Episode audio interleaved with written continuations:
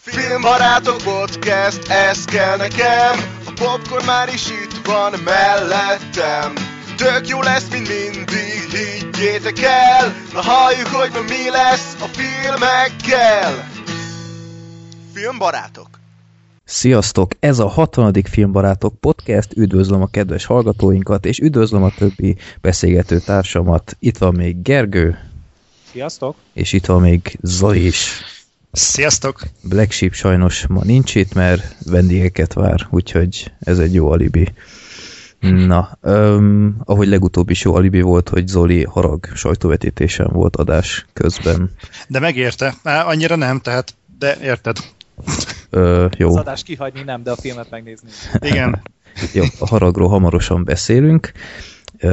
Én egy kicsit visszafogott leszek per pillanat, mert a fiam az hála égnek megint berázasodott, de most épp alszik, és nem akarom felkelteni, úgyhogy nézzétek el nekem, remélem azért még így is, azért múltkorinál csak jobb lesz.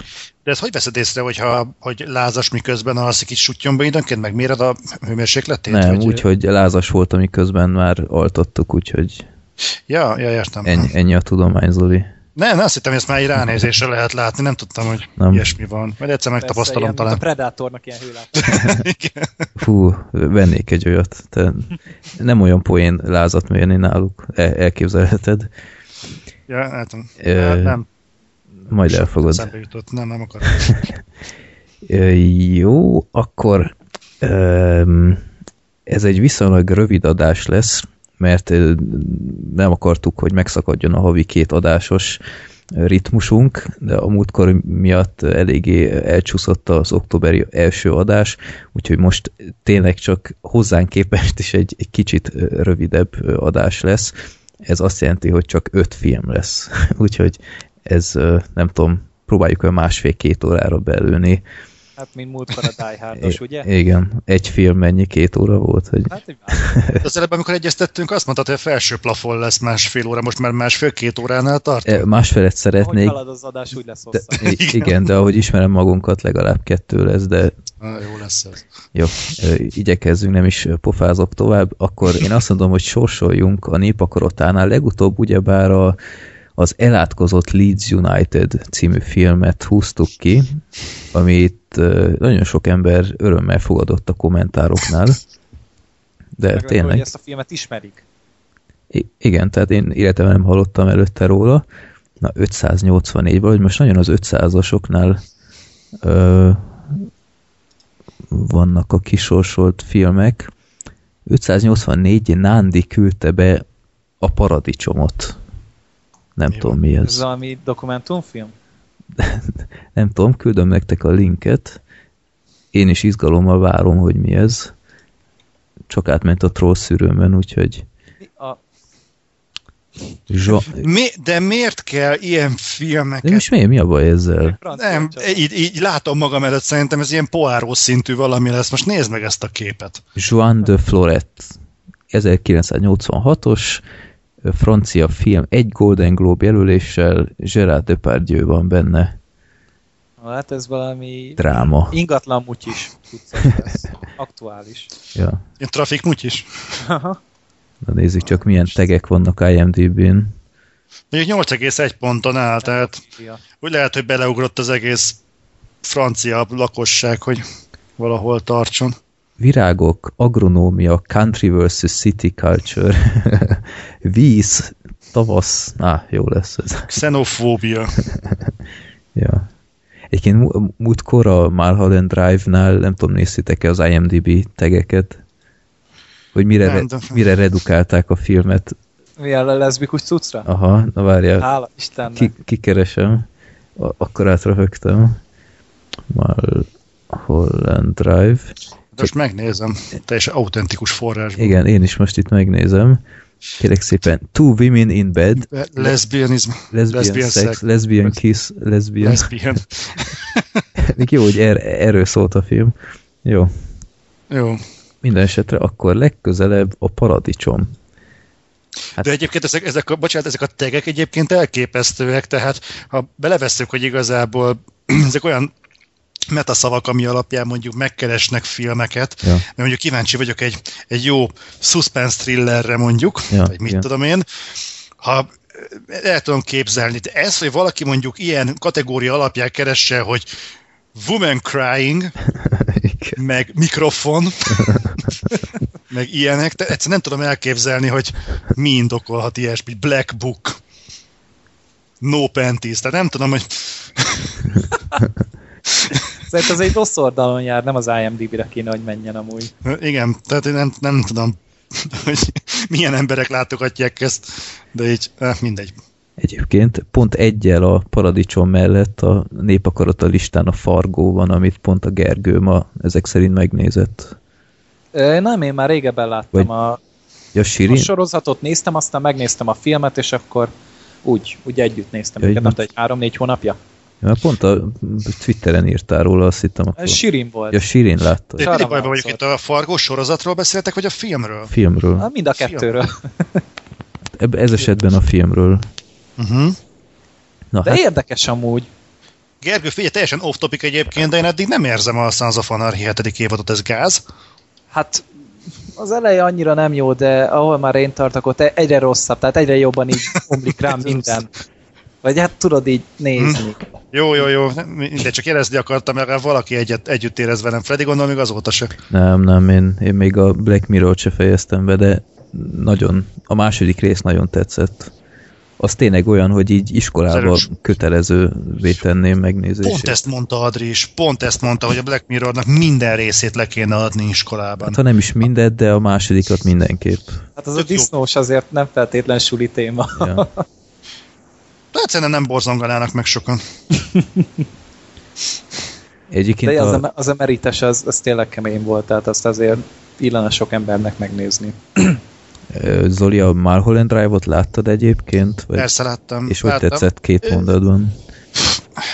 Zavaros, Lynch film. Aha. Tehát igazából teljesen hozzászokik az ember egy idő után, hogy leül Lynchet nézni, és úgy fog felállni, nem érted belőle egy rohadt mukkot sem. Viszont hiszen nem tipikusan az a film, amiben az ég egy ott a világon bele lehet magyarázni mindent. Szerintem Lynch egyébként nem egy jó művészi érzékkel megáldott ember. Tehát ő rendkívül jól tud zavaros képeket ábrázolni, amit emberek összekevernek a művészettel. De erre tökéletes példa volt a Blue Velvet. Az is Lynch, és utána én elkezdtem olvasgatni annak a szimbolizmusáról, meg hogy miről van szó, és így halálosan... Igen, értem, hogy mit akarnak, és abban a kontextusban jó is, tehát értem, hogy igen, átsiklottam fölötte valóban, de nem érzem, hogy ezzel mit akarnának érzékeltetni. Ez nem, hogyha itt van mellettem egy pohár sör, és annak jelentősége lenne a Filmbarátok podcast kapcsán, hogy az a sör az félig tele van, vagy félig üres. Kurvára semmi jelentősége, csak van egy rohadt pohár sör az asztalon.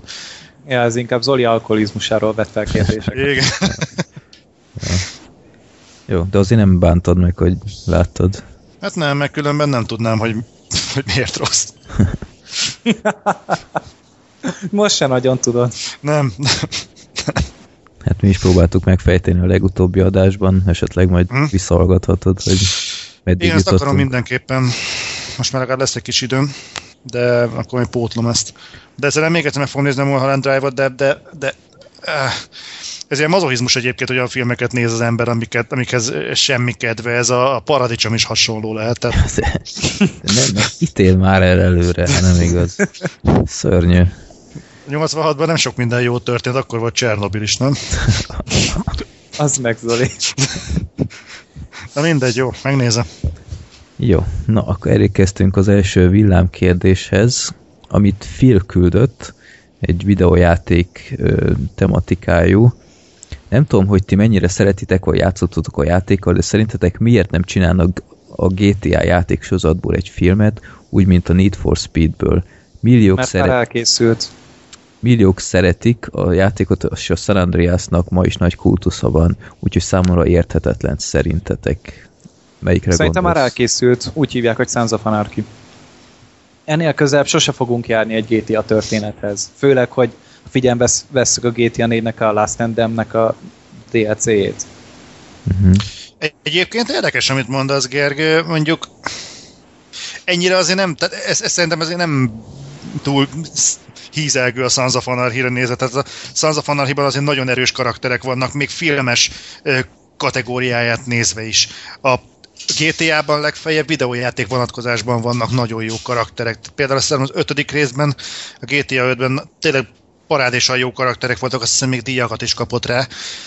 De olyan jó karaktereket csináltak benne, hogy nem is egy, mindjárt 3 van benne, és fantasztikus egyszerűen lendülete és figurája van az egésznek. Szerintem nem lehetne normális GTA történetet csinálni, úgyhogy hogy ugyanannyira explicit legyen, mint a játék, és a képernyőn is, tehát a vásznon is megállja a helyét. Hát meg azért a GTA szerintem sokkal inkább a játékmenetből táplálkozik, az pedig azért filmre vinni.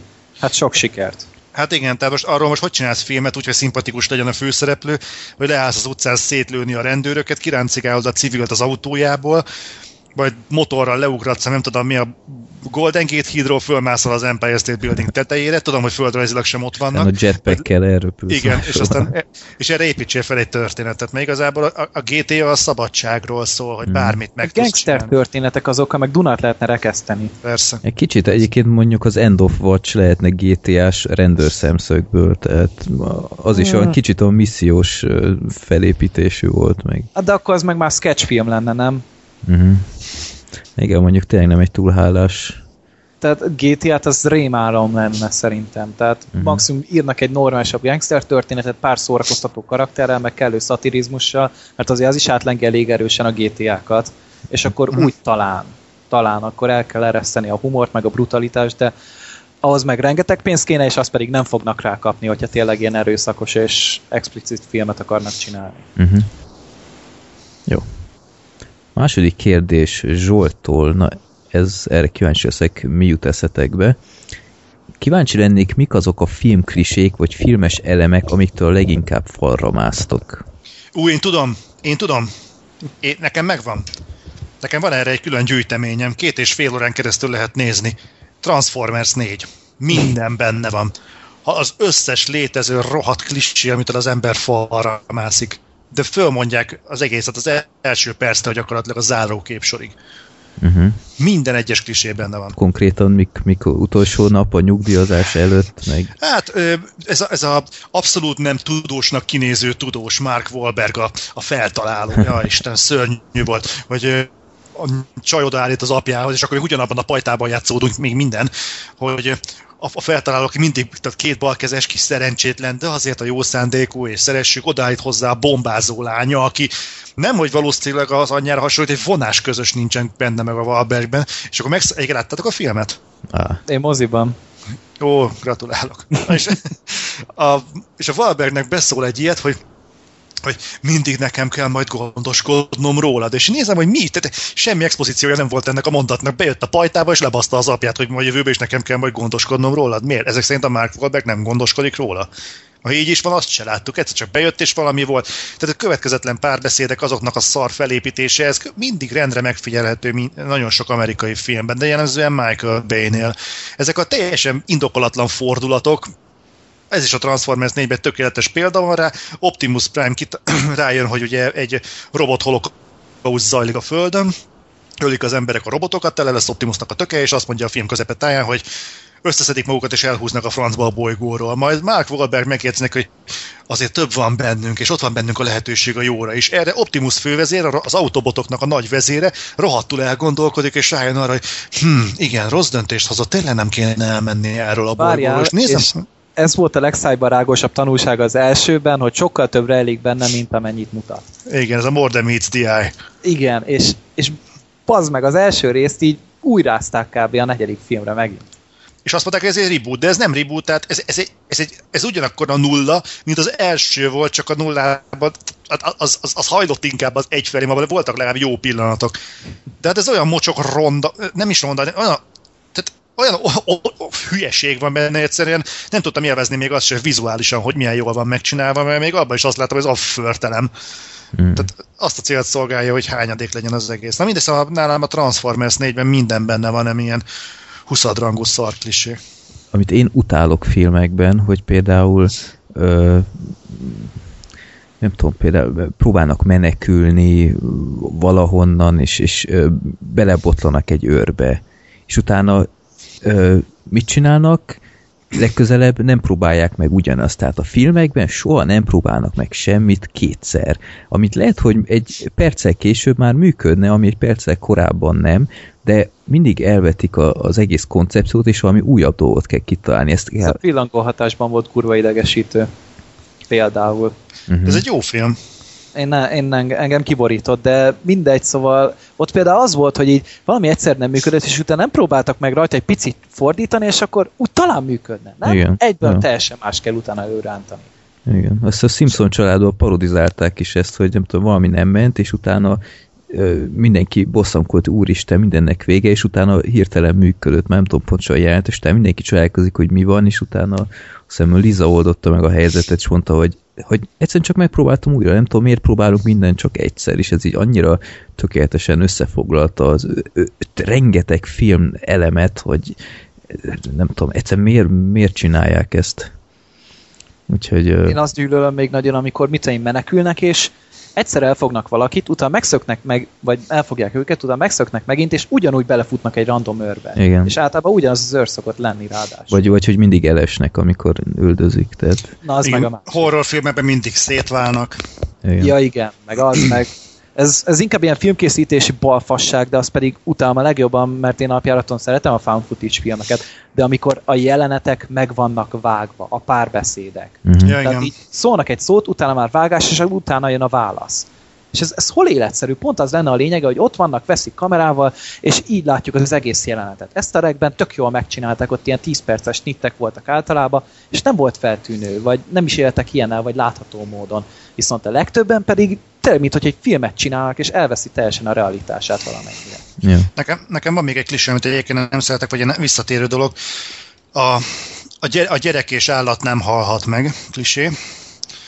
Oké, hogy én is szeretnék olyat látni, hogy csecsemőket mészárolnak halomra, de borzasztóan kezd klisés lenni, hogy gyakorlatilag most már olyat lehet ezt a formulát tudatosan használja úgy Hollywood, hogyha mondjuk van egy anyuka, aki a gyerekének az életéért fut, és ott van a vállán, akkor garantáltan tudom mondani, hogy ennek a nőnek semmi baja nem lesz. Tehát igazából még a karakternek a figuráját is felülírja az, hogy a gyerekkel semmi nem történhet. Ugyanez van a kutyával, ugyanez van az állatokkal, jelenzően inkább a kutyákkal. Meg ez az állandó amerikai imádat, ami az amerikai filmekből ömlik gond nélkül. Tehát ez egy olyan visszatérő, nem apró klissé, hanem nagy vonalú, tehát komplet műfajok vannak erre alapozva, konkrétan a háborús filmek. Igen, Michael Bay is. Tényleg egyetet is benne van a Transformersben. Persze. Szóval... Jó, de ez kicsit azért tabu téma, Zoli. Tehát egyébként tudok pont ellenpéldákat mondani, állatgyilkolásra a pokolba taszítva, vagy a gyerekre, jó, meg a dökkettő. Ez meg egy állat. Jó, de ezek inkább kirívó esetek. Persze. Tehát de... most megnézed, mit tudom én, a Függetlenség napját, gyakorlatilag az egész film az olyan szinten ártalmatlanságig van putítva, pedig kiírtják benne az emberiséget, és mégis úgy van beállítva, mintha egy mosópor reklám lenne az egész film. De az legalább szórakoztató. Igen, az jó. Tehát azt én speciál nem tudok ezért haragudni. Másik kedvenc, amikor felsorakoztatnak, vagy 10 embert, és tudod, hogy elkezdik őket sorra kivégezni. És a főszereplő rittik, hogy a legutolsó, és pont amikor az ő nyakához érnek el, akkor jön be a felmentő sereg. Vagy akkor csörög a telefon. Hát de figyelj, Walking Dead, ennyi. Igen, erről jutott eszembe amúgy. Ja. Tehát, hogy jó, az izgalmas jelent volt, jó, meg minden, igen. De ez, hogy mindig akkor dördül egy lövés, elvonja a figyelmét, meg erről csináltak is valami viccet, hogyha jól emlékszem, hogy így ilyen hülye hangokat bevágtak, és így arra figyelt oda olyankor a karakter. Mm. Meg ez még a másik ilyen halálom. Meg a visszavonult ember, aki egy utolsó melóért még na hát visszatér. Az meg Liam Neesonnek az életpályája. Ja, hát igen. Hogy ez az utolsó meló. Ja. Tessék? Steven Segal ugyanez. Vagy ez. Tehát ez is, vagy a Halálos iramban, már nem tudom, hogy már a vagy mi az harmadik ilyen utolsó melót vállalták el az elmúlt 3 filmet. Vagy ha Párizsban játszódik valami, mindig kell, hogy látszódjon az Eiffel-torony a háttérben. Máshonnan nem ismerik fel a prolik. Hát igen. Hát ez olyan, mint Budapesten a kátyuk. Ne, egyébként mondjuk ugyanígy mondjuk a közhelyek. Tehát a család fontos, a barátság fontos, nézzünk egymás szemébe mélyen. Igen. És a szerelem mindent legyőz. Igen. Tehát, hogy igazából totál ártalmatlan üzenetek vannak megfogalmazva, én attól rosszul vagyok. Mert nagyon sokszor hallottuk ezt, hogy barátság mindenek felett, ha szereted, ne bántsd meg ilyenek, tehát... ezt az emberek tudják, de amikor minden filmbe bele kell ezt baszarintani, akkor azért már egy kicsit tud rontani. Ezért hívják klissének. Hát, ja, bevált meg minden, de azért szeretnék már valami mást is látni. Jó. Na, a harmadik kérdésnél most csalok, mert ez tőlem jött. Nem tudom, biztosan olvastátok, el is küldtem nektek napokra ezelőtt a linket. Nyílni fog november végén Óbudán, a fővárosban egy új mozi, ahol fekve lehet filmet nézni. Pornomozi? Én lehetek gonoszt. Nekem az jutott kapásból eszembe, hogy ott nézik a mennyezetet, és közben mit tudom én, Marika a Pistikének kiveri ott mellett. Ha eddig ilyenek nem voltak a moziban, akkor most tudja, hogy lesznek. Ja. Ezéként ez egy nem elhanyagolható ok, hogy szerintem miért elfuserált, mert higiéniai szempontból ez nagyon nem tűnik egy jó ötletnek. Tehát röviden azt összefoglalva... Húzatot cserélnek, de arra meg nem hiszem, hogy van kapaszitás. De nincs húzat, hanem egy könnyen mosható, úgymond ilyen húzat lesz csak. Tehát nem elmozdítható, hanem csak így könnyen lemosható, vagy valami. És azt miért csak átmennek rajta egy porszívóval minden vetítés után? Jó kérdés, nem tudom. Tehát... Fekve, hogy fognak például kólát inni? Hogy fognak például popcornt? Hát felülnek, igen. Tehát küldtem nektek a linket, nem néztétek? Megnéztem, ott van is ilyen felülő rész, meg két nagy párna, meg van italtartó, meg... De miben, hogy a sok paraszt az össze-vissza fogja önteni az egészet. Igen. Veszik a nácsoszt, aztán a szósz kifolyik, aztán már az ágyba mártogatják a tortillát a végére. Zsíros lesz minden... Szerintem ez egy ilyen pornó mekka lesz egyébként, tehát be fogják rakni Michael Baynek valamelyik filmjét, amire nem kell figyelni, viszont jó hangos elnyomja a nyögéseket, és mindenki ott fog kefélni a éppen aktuálissal, és nem fogják megvárni, amíg hazaérnek az ágyig, hiszen ott van a moziban az ágy. Hát, és egy összép Yorkia lesz az egész. És egyébként 5000-től 6000-ig lesz egy ágy, ugyanakkor nem aktuális filmeket fognak játszani, tehát klasszikusokat. Philadelphia. Na, hogy azt meg már mindenki látta, és akkor meg végképp nem fognak. Igen, tehát ez nekem nagyon elcseszett ötletnek tűnik, őszintén szólva. Tehát a higiénia az egy szempont, ami szerintem már elég elrettentés, gondolok itt arra, hogy például cipő, érted? Ki fogja le azt levenni? Állítólag le kell venni, de magyar embert ismerve, még a sima moziban is felrakja az előtte lévő ülésre.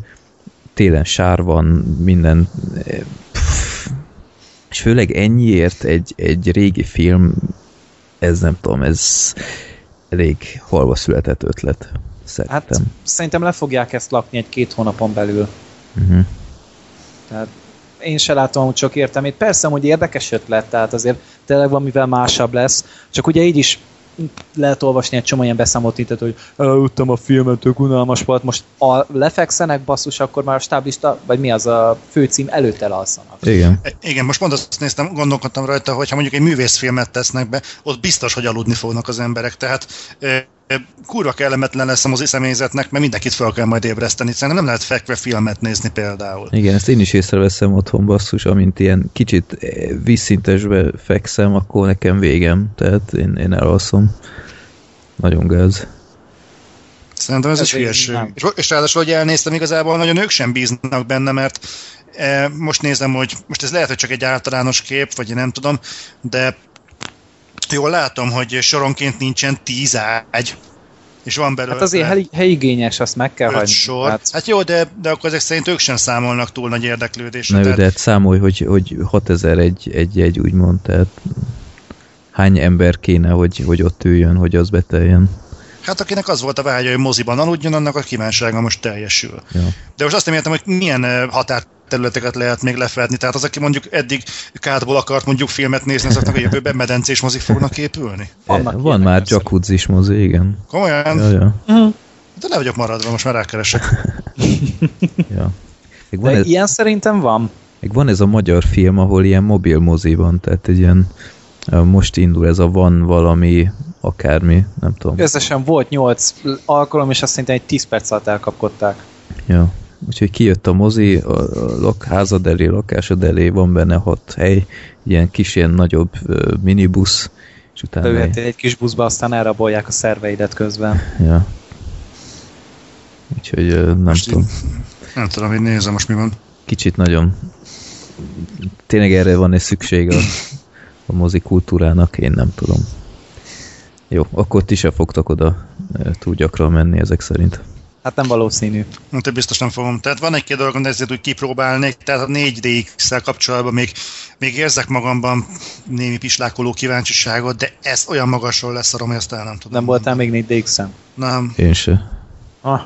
A Freddy nem csodálom, mert te elvetted elfből a Cinema City-t, de azért Zolit már azt hittem elment egy ilyen látványpékségbe. Nem, egyszerűen nem tudom magamban megindokolni, tehát én olyan cinikus lennék szerintem ott. Tehát azon gondolkodtam, hogy az lenne az igazi 4DX élmény, hogyha mit tudom én a gravitációnál kiszívnák a levegőt a nézőben. Jó. De nem, az 4DX-nek sincsen szerintem sok értelme, már egyszer lehet elmegy az ember megnézni, de... Hát de ilyen egyébként csak Vidám Parkban jó, egy 10 perces akármi, de most képzeld el, hogy egy 3 órás hobbitot így végigrászkódva arcon spriccelve kell végignézni, én nem tudom, ez... Hát én ezt lehet, hogy lesz, akinek lesz ehhez majd szerencséje az ágyas moziban is. Igen. Ilyen jó kis lábszag, meg minden.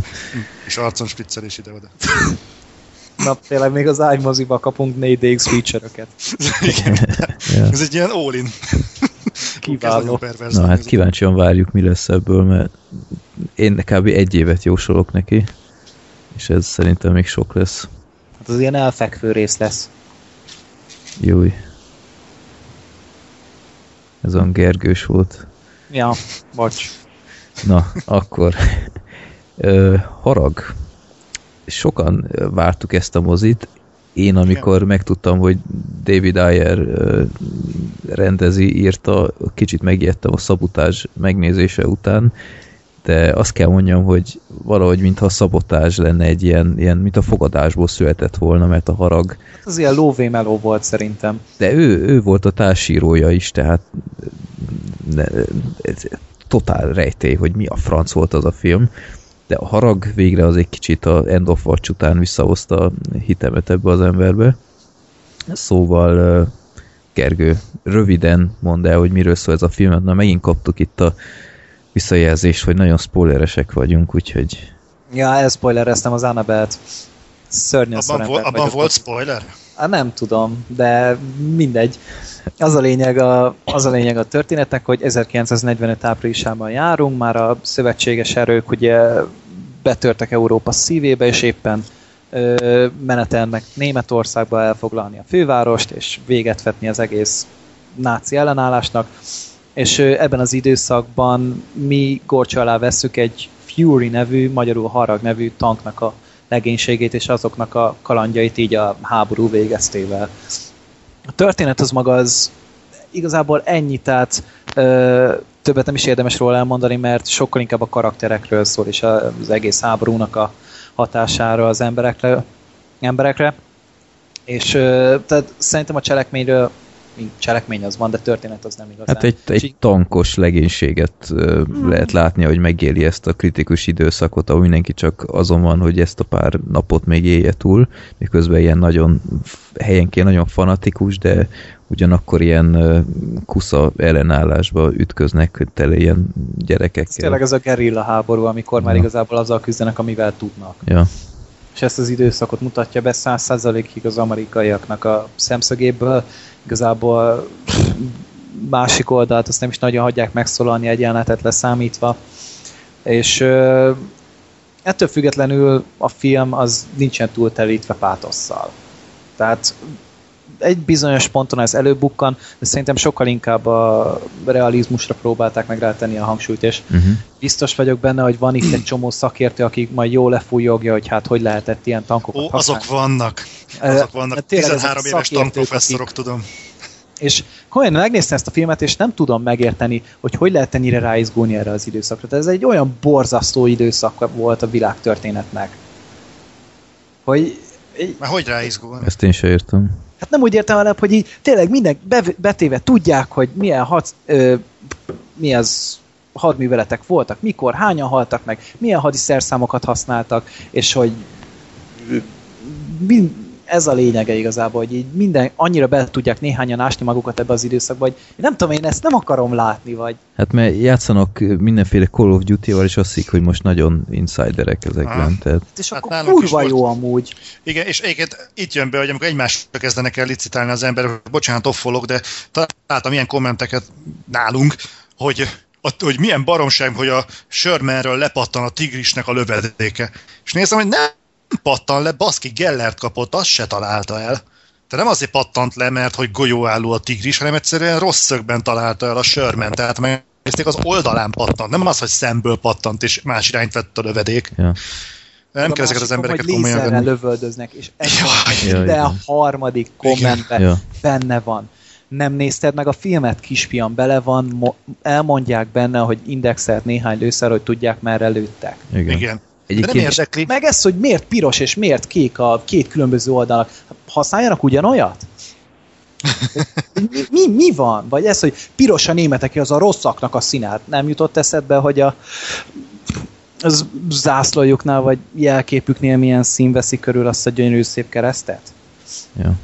Egyébként ez egy tök érdekes dolog volt, mert ezeket az indexlövedékeket speciál, én nem emlékszem, hogy valaha is láttam egy más háborús filmben. Nem nagyon mutatták be. Én nem is nagyon nézek ilyen filmeket, de hát Ryan közlegényben ilyen például biztos nem volt. Én tényleg próbáltam visszaemlékezni, és én ezzel most találkoztam először, emlékeim szerint. És ezen pörögnek, lézerrel lövöldöznek. De... Ja. Elképesztő amúgy. Pedig el lett mondva világosan. Hát minden ezek... ötödik ilyen lövedék, az ilyen jelző lövedék, úgyhogy tényleg még el is lett mondva, nyilván a Cam Ripnél éppen kiment WC-re, vagy én nem tudom, de... Valószínűleg, de ettől függetlenül amúgy a film főleg a karakterekre fókuszál, és ennek az egész háborús környezetre.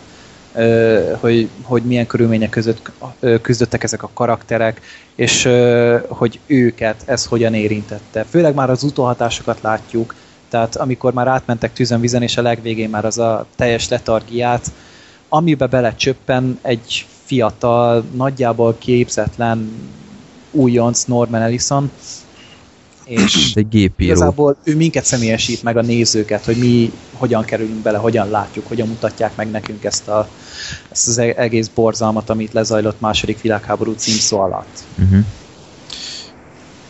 Egyébként én még annyit hozzátennék ez, hogy amikor néztem a filmet, akkor nekem elsőre így nagyon idegen ábrázolásmódnak tűnt az a bizonyos rész, biztos emlékeztek rá, amikor a német nőkhöz, az anyához, meg a lányához bemennek a reggeli. Meg az egész jelenet, hogy mit akarnak ezzel most itt ábrázolni, de utána egy helyre tettem magamba, és körülbelül az volt az a pont, amikor kezdtem érezni, hogy ez a film, ennek mélysége.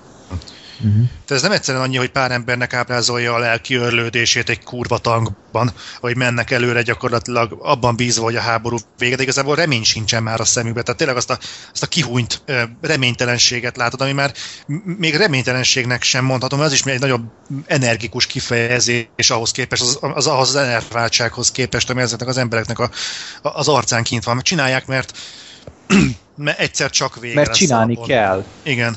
Semmi másért, és nekem emiatt ez a kedvenc jelentem amúgy az egész filmből. Igen, és nagyon tetszett például, hogy ott én azt éreztem, hogy azért mentek oda, hogy távol legyenek egy kicsit, hogy egy picit érezzék azt, hogy a dolgok működhetnek normálisan, és milyen az, hogyha ott van egy nő, egy feleség, aki megcsinál egy rántottát reggel, és nem a saját vizeletüket cipelik magukkal a tankban, hanem tényleg van egy rendesen megterített asztal, vagy akármi, és így, akkor néztem, hogy arra hat életbe, tehát vannak ennek a filmnek rétegei, és nagyon-nagyon ritka egyébként egy háborús film, hogy többféle üzenetet hordozzon magában. Legtöbb az megelégszik azzal, hogy a háború borzalmas, azt jó napot. De ez nagyon jó volt. Ami nekem tetszett ebbe a filmben, hogy nem próbálta, megint csak egy klisénél tartunk, hogy a náciknál minden gonosz, mindegyik náci velejéig gonosz, és utána az amerikaiak meg szentek. Tehát itt hagyták ezt az egész ideológiát, meg az oldalakat szerintem. Mindenki úgymond magáért küzdött, a tanklegénység is javarészt azért elállatiasodott, bizonyos szintig, van aki jobban, van aki kevésbé, és nem próbálták ezeket a szövetségi katonákat sem beállítani hősnek. Például van egy erős jelenet, amikor például a Brad Pitt az új srácot a legénységben arra kényszeríti, hogy öljön meg egy gyakorlatilag védtelen és már hadifogói németet. Hogy most tényleg megcsináltál, vagy nem, azt most nem mondom el, de szóval ilyenek voltak. Tehát nem az volt, hogy ő hadifogoly, mi betartunk minden szabályt, Genfi egyezmény, bla bla bla, hanem ezek is indulatokkal vannak teli, és kiélik ezeket a reakciókat. Dühösek, mert azt mondták nekik, hogy legyetek azok.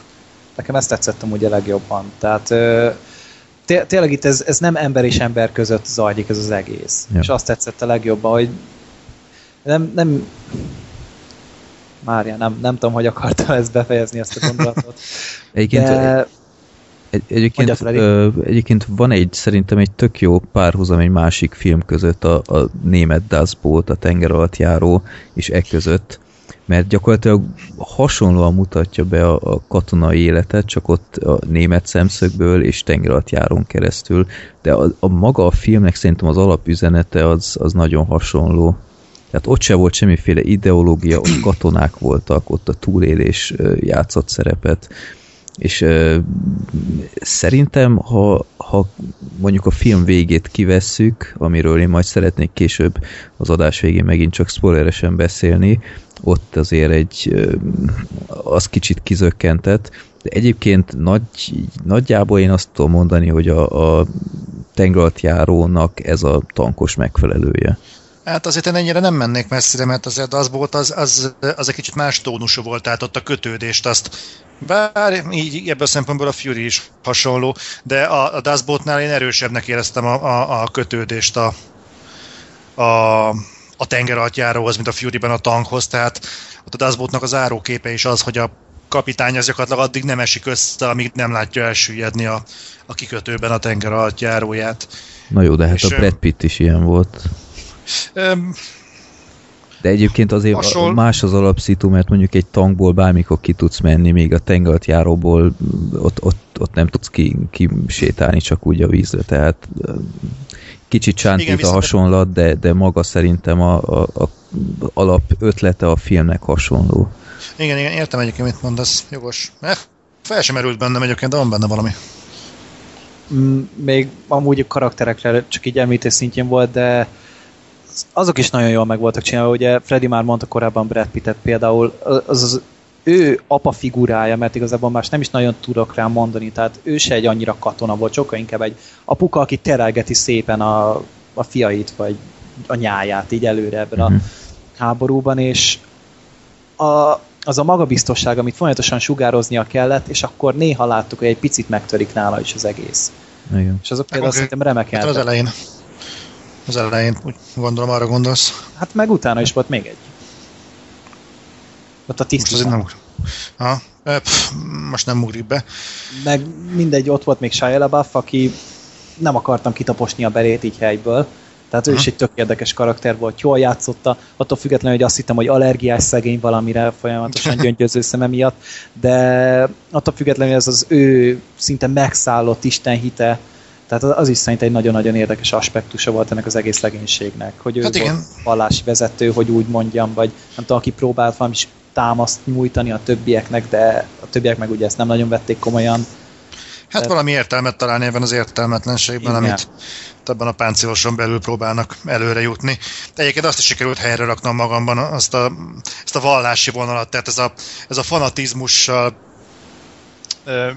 versenyre kerül, vagy fanatizmushoz hasonlító parancskövetés, amit a tanklegénysége képvisel, az igazából teljesen jól megfért a vallási buzgalom mellett, mert igazából majdhogy nem rokonlélek ebben az értelemben.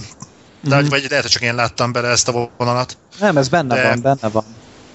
De viszont, ami nekem meglepő volt, hogy ugye beszéltünk itt a Fury értekezés elején arról, hogy milyen emberek nézik a filmet, illetve fogadják ezeket a beszámolókat. És én megdöbbentem, amikor ültem a filmen, hogy nem tudom, most nem jut eszembe, hogy hívják a Shane-t játszó színészt. John Bernthal. Az John Bernthal, hogy az ő jelenetein, nem tudom nálatok a moziban mi volt, szakadtak az emberek a röhögéstől. Nálunk síri csönd volt. Nálunk sem hát, volt igen, semmi. Akkor viszont ez döbbenetes, mert akkor viszont hosszú-hosszú évek óta most először jutottam el arra a pontra, hogy égő volt sajtóvetítéssel lenni. A mellettem lévő fazon folyamatosan a térdét csapkodta a röhögéstől. És egyszerűen annyira szánalmas volt, nem tudtam a számra ülni, mondtam, hogy hát igen, néha bejutnak balfaszok is a moziba, akkor így nézed, hogy kire gondolhatok. Hát... De konkrétan milyen jelenetek? Tehát nekem semmi nem jut eszembe, hogy... Hát a fazon ugye alapvetően egy eléggé szarkasztikus figura. A reggelinél röhögött? Nem csak a reggelinél, hanem akkor, amikor bejön az újonc, és megmutatja neki, hogy működik a géppisztoly. Az is. Így lő, így nem lő. Nála ez a kiképzésnek ennyi volt. És egyébként az egész figura az narcisztikus, cinikus, tehát benne van ez a figurájában, de nem egy vicces karakter. Nem. És egyszerűen nem értettem, hogy ez van ember, akinek ez teljesen lefordítja a maga kis sötét egérnagyságú agyában arra, hogy ja, ő a vicces figura, akkor ő, ha megszólal, akkor azon röhögni kell. Egyébként az a szomorú, hogy nekem az ismertségkörömben is vannak emberek, akik így reagálnak figurákra, mert feltételezik, hogy ő a vicces karakter, következésképpen így azonosulnak a belelátott figurához. És szomorú látni, hogy a mozi nézőközönségében is voltak ilyen emberek, és ez kurva gáz. Hozzáteszem, nem biztos, hogy sajtós volt az illető, csak bejutott a vetítésre, de ezzel együtt kurva gáz volt. Hát igen, annak tükrében, hogy azért a legmegvetendőbb karakter volt az egész filmben. Hát én amúgy nem tudtam rá haragudni, mert hogy teljesen kijött rajta, hogy hát megőrült. Ez lehet amúgy egy tök jó fejfigura volt, csak ugye... Pont a reggelizős jelenetnél ütött ki a legjobb, hogy ő már teljesen elidegenedett attól, amit mi normálisnak nevezünk. Tehát ott szerint ez teljesen jól kijött, és emiatt nagyon jó volt amúgy az alakítása, amit hozott a John Bernthal. De a Michael Penya is inkább ő volt a valamennyire humorosabb figura, most nyilván itt a kis mexikói. Hát igen, azért nem sok világháborús filmben láttuk, hogy ilyen mexikói, spanyolul üvöltözik az ellenfelekre, vagy ellenségre. De őtől többet vártam, azért nem nagyon kapott szerepet. Nem volt túlírva a karakter. Nem. Én nagyon bírom azt a színészt, de kicsit azért reméltem, hogy nagyobb fókuszt kap. Hát ő volt talán a legkevésbé kidolgozottabb így a tanglegénységből, de szerintem még ez se feltétlenül baj, mert a többi négy azt én simán néztem volna még. Ja. Egy kérdés, ami viszont nem is annyira költői. Szerintetek ott lesz a Harag az idei jövőre az Oscaron? Nem. Szerintem igen. Talán a... Technikailag mindenki. Betolják. De azon kívül szerintem nem. Mi betolják be? A Brad Pittet betolják a főszereplőbe. Szerintem azt nem. Én szerintem csak technikai díjakra fogják. A hangvágás mondjuk simán megérne egy Oscárt. Igen. Bár azt szerintem a Godzilla díjra fogja vinni, megérdemelten, de megint egy más téma.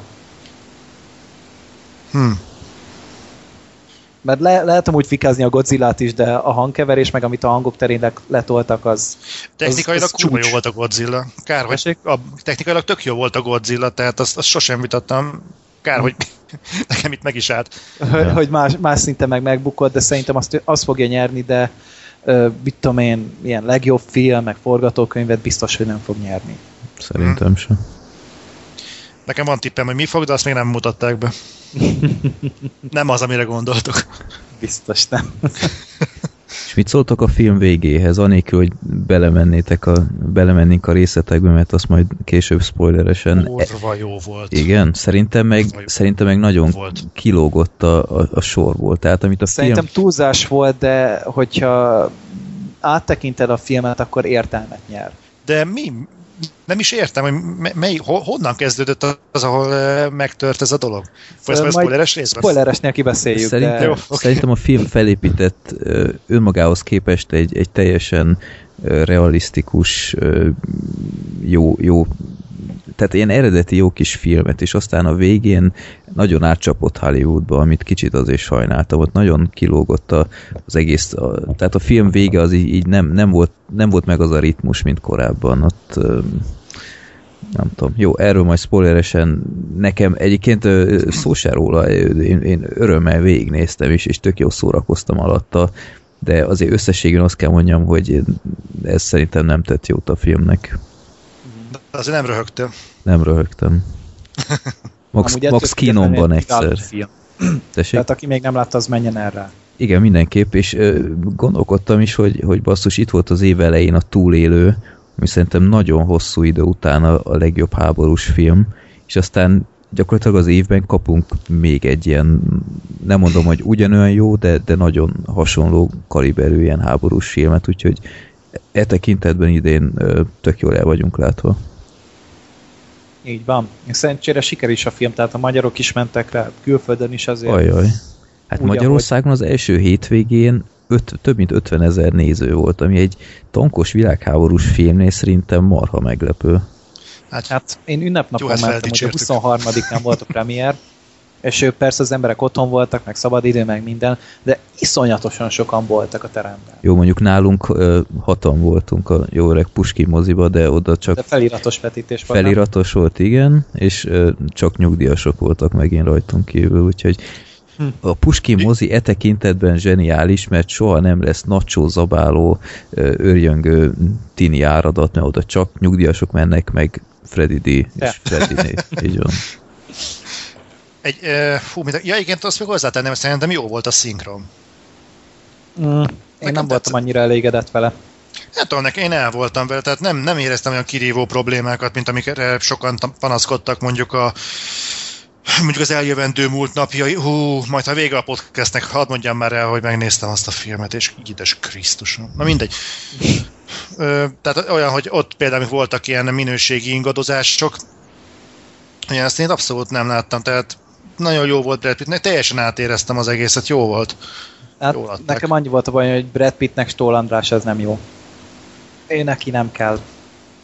Jó, de igazából a Stollal szembeni előítéleteid, nem? Nem.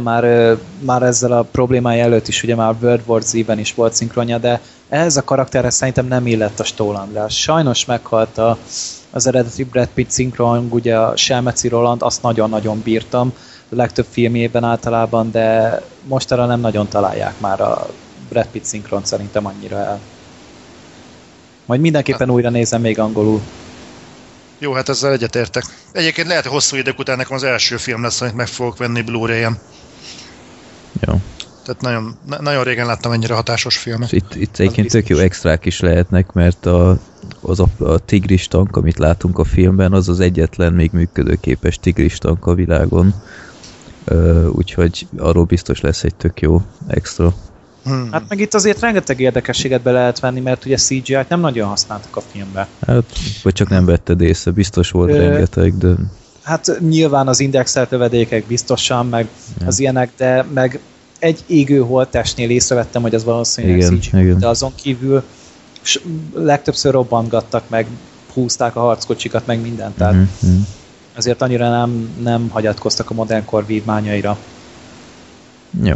Úgyhogy mindenképp nézzétek meg, talán az év legjobbjai között mindenképp ott van. Biztos, hogy tudjuk még emelni, mert nagyon elementáris erejű film. Jó, na, akkor Zoli, te következel a Bíróval, ami már legutóbb is akartál volna beszélni, de se nem voltál, és mondtam is, hogy ne beszélj róla, mert még nem mutatták be akkor. Úgyhogy most tiéd a pálya. Más se láttam? Közületek? Nem. Jó, ne is nézzétek meg. Igazából Robert Downey Jr.-nak, meg Robert Duvallnak, a két Robert. Egy ilyen, hát szerintem, de ezzel többen vitába szálltak velem, egy téves üzenetű, a trailert azt nem néztem különösebben újra, de a plakátja alapján egy teljesen félrevezető felütésű filmről van szó. Annyi a lényeg, hogy van a nagyvárosi menő ügyvéd, aki az egyik rutin tárgyalása kapcsán, vagy alatt kap egy telefonhívást, hogy az édesanyja meghalt, és a temetésre, ravatalra haza kéne mennie a kisvárosba, ahova nagyon-nagyon nem akaródzik, mert hosszú ideig dolgozott azon, hogy eljöjjön onnan, és egyébként sincsen túl jóban az apjával, aki egyébként a helyi bíró, a Robert Duvall, és vagy az ő figurája. És végül hazamegy, összefut a tesóival, az egyik az talán a Vincent D'Onofrio, nem tudom. De az. Vincent D'Onofrio? Uh-huh. Igen, ő az egyik, a másiknak meg nem tudom a nevét, de ő egy kicsit ilyen terhelt srác, akinek nem azt mondom a humorherről, de az ilyen feszültebb pillanatok feloldása. Hát igen, olyasmi. Nem egy viccesen, nem mindegy. Egy ilyen, én szerintem kilóg a sorból jellegű figura, de azért van, hogy legyen kivel azért úgy kint mosolyogni. És az egész konfliktus az annyi egyik pillanatban a Robert Duvall, akivel ugye fasírban van a Robert Downey Jr., megvádolják, hogy egyik este, amikor elment a boltba, akkor elgázolt valakit, és megölte. A dolgot még azt teszi pikánsabbá, hogy kiderül, hogy az áldozat az egy korábbi perben hibásan felmentett személy volt, így a bírónak lehetett indítéka, hogy ezt megtegye. Közben meg derülnek ki a dolgok, a bíró múltjából is, meg stb. És hát igazából erről szól a film, hogy a Robert Downey Jr.-nak kellene védenie az apját, aki a vádlottak padján a kisvárosi bíró. És az a baj, hogy a film az igazából nagyon jó lenne, mert már a nekiindulás miatt én bolondulok a tárgyalótermi drámánkért, imádom őket. Nekem az egyik kedvenc film, amit meg is vettem, vagy csak fogom. Mindegy, DVD-n megvan, az Egy becsületbeli ügy, Few Good Men. Imádom azt a filmet, szenzációs, és azt hittem, hogy valami hasonlót fogok kapni a bíró kapcsán is, és nem. Tehát a filmben gyakorlatilag az elején látunk tárgyalótermet, talán kétszer-háromszor a középtájt, nagyon-nagyon rövid ideig, de a film totál felaprózza magát abban, hogy igazából mi baja van Robert Downey Jr.-nak, Robert Duvall-lal, illetve főleg vissza, mert a tékozló fiú még vissza-vissza akar menni a bíróhoz, hogy valami történjen kettejük között, de az apa láthatólag gyűlöli a fiát. És ezt próbálná valahogy felgöngyölíteni, vagy feloldani a film, de nem is próbálkozik eléggé, rohadtul el van nyújtva, és olyan szinten felforgácsolja magát a film ebben a családi egyébként teljesen jelentéktelen konfliktusban, hogy igazából teljesen mellékszál, egy farvizen bugdácsoló kis szerep jut a magának a konfliktusnak, hogy végül is mi történt azon a bizonyos végzetes éjszakán. Úgyhogy szerintem egy iszonyatos nagy baklövés volt, és kapufa a bíró, mert semmi olyan plusz nem hordoz magában. Ez egy ilyen családi dráma. Hát ez egy Robert Downey Jr. show, nem? Nem, és az a legrosszabb, hogy Robert Downey Jr.-t egyébként mostanában nem láttam Tony Stark szerepén kívül semmiben. Nem azt mondom, hogy más filmben nem láttam, hanem nem láttam olyan filmben, amiben nem Tony Starkot játszik. Amikor Sherlock Holmes-ot a trópusi... Hát... Mondjuk jó, oké, az még talán, de a Sherlock Holmesban is Tony Starkot játszik, és ebben a filmben is Tony Starkot játszik, csak nem írták meg eléggé Tony Starkosra a figurát. Egészen egyszerűen látszik, hogy ott van... Nem igazán értettem, hogy miért kellett ez a szerephez Robert Downey Jr. Ez egy annyira jelentéktelen film, amiben, hogyha nem lett volna ő, és mondjuk Robert Duvall-t is mondhatnám. Hát valószínűleg ez az egyetlen dolog, ami miatt embereket be lehet vonzani a moziba, mert egyébként erre a kutya nem ülne be, és egyébként teljes joggal, az is biztos. Tehát mondom, nem az a bajom vele, hogy család, mert ezt tudjuk, hogy a Halálos Irantól kezdve a komolyabb filmekig mindenki hangsúlyozza bőszen, hanem az a baj, hogy a családdal nem kezd semmit, egy olyan családot mutat be, ami egyszerűen minden szinten defektes. Mindenki hülye benne. Különböző mértékben, de mindenki hülye abba a családba, és ha nem tud szimpatizálni az ember a figurákkal, akkor ott szerintem valami alapvető gáz van ebben a filmben, meg senkivel nem lehet szimpatizálni. Van benne egy teljesen önálló életet élő szál, hogy a Downey-nak van ugye otthon egy felesége, akivel tudjuk, hogy vállófélben vannak, vagy legalábbis már szétköltöztek, tehát elhidegülőben vannak, és a film komoly, hosszú perceket szán egy kisvárosi románc kialakulásának, ami sem erre nem tart. mert a film végén nem fog kiderülni, hogy most végül is ott maradt a városban, most visszamegy a nagyvárosba. Igazából nem tudom, van egy értelme egy ilyen filmnél spoilerezni, de pont az a gond, hogy nincsen, mert annyira jelentéktelen a film, hogy ha ennek ellenére valaki megnézi, nem akarom az örömét elrontani, de szerintem botrányos szarfilm a Bíró, tényleg senki ne nézze meg. Én megfogom. Pont azért, mert Downey Jr. Én nekem az elég amúgy, hogy megnézem, mert amúgy, hogyha megnézem a Robert Downey Jr.-nak a filmográfiáját, jelenleg 3 filmje készül, és mind a 3 Avengers. Hát igen, ahol Tony Starkot fog játszani. Amiért imádjuk amúgy, tehát kifogástalan, csak nyilván tényleg kellene neki valami igazán kihívás nyújtó szerep. Hát nem, nyilván ebből rohadt jól megél, ebből már csak a Marvel franchise-ból összeszeret magának valami $140 millió csak. Úgyhogy hát igen, csak valószínűleg ugye, nem is fog másfelé orientálódni. Hát igen, csak ugye ez, elfelejtik az emberek, hogy ezért a Robert Downey Jr.-nak voltak annó olyan szerepei, amik mint színészként is igénybe vettek. És nem Chaplin például, tehát ő játszott annó Chaplint. És ma a Robert Downey Jr. az egy az egyben Tony Stark, és azért legyünk őszinték, a Tony Stark az nem egy különösebben kihívást jelentő karakter, mert az idő hát, nagy részében egy CG vas van rajta. Tehát nagy ritkán megmutatják, akkor eleget kell tennie egyébként egy olyan figurának, aki igazából Robert Downey Jr. miatt ér valamit, de igazából ő nem tesz hozzá sokkal többet, adja saját magát. Ja, mindegy, tehát én elég fenntartásokkal kezelem, nem is annyira Robert Downey Jr., hanem azt, amennyire kihasználják a lehetőségét. Mert szerintem egy tök jó lehetőségű színész lenne, csak vasemberkedi ezt az egészet, ami egyébként tök jó a helyében, én is ezt csinálnám, tehát ha össze tudnék szedni a vasemberkedésből $120 millió, akkor gyakorlatilag az, hogy ülök otthon, nem csinálok semmit, és jön a pénz. Most nagyon-nagyon durván. Igen. Hát amúgy nem tudom, szerintem így még egy 5 évig fog Tony Starkodni, aztán valószínűleg elkezd utána más filmek felé orientálódni. Már mondjuk nem tudom, hogy milyen szerepet lehetne ráadni.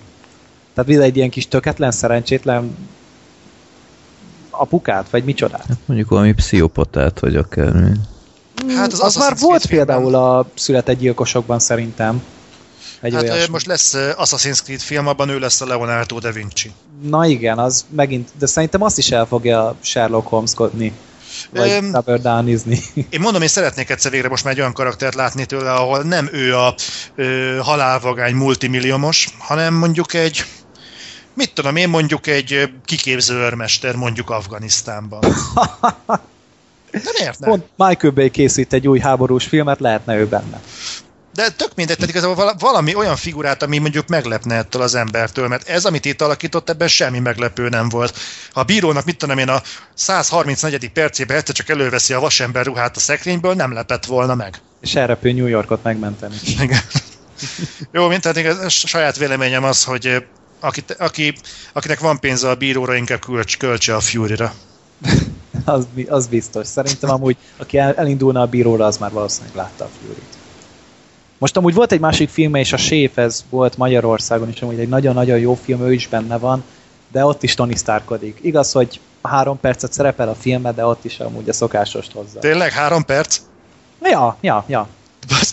Én csak a plakátját láttam, és azon az volt, hogy Robert Downey Jr. egyszerűen fergeteges. És azt 3 percet kellett kiemelni. 3 perc van a filmben, lehet még annyi se amúgy, de tényleg ugye az első 2 vasember rendezője írta és rendezte, meg ő is a főszereplőben, ez a John Favreau, és nyilván haverok lettek, aztán ő is belekerült, de a Scarlett Johansson is benne van, tehát tényleg így a vasemberből összeszedte a régi haverokat, aztán menjünk játszani.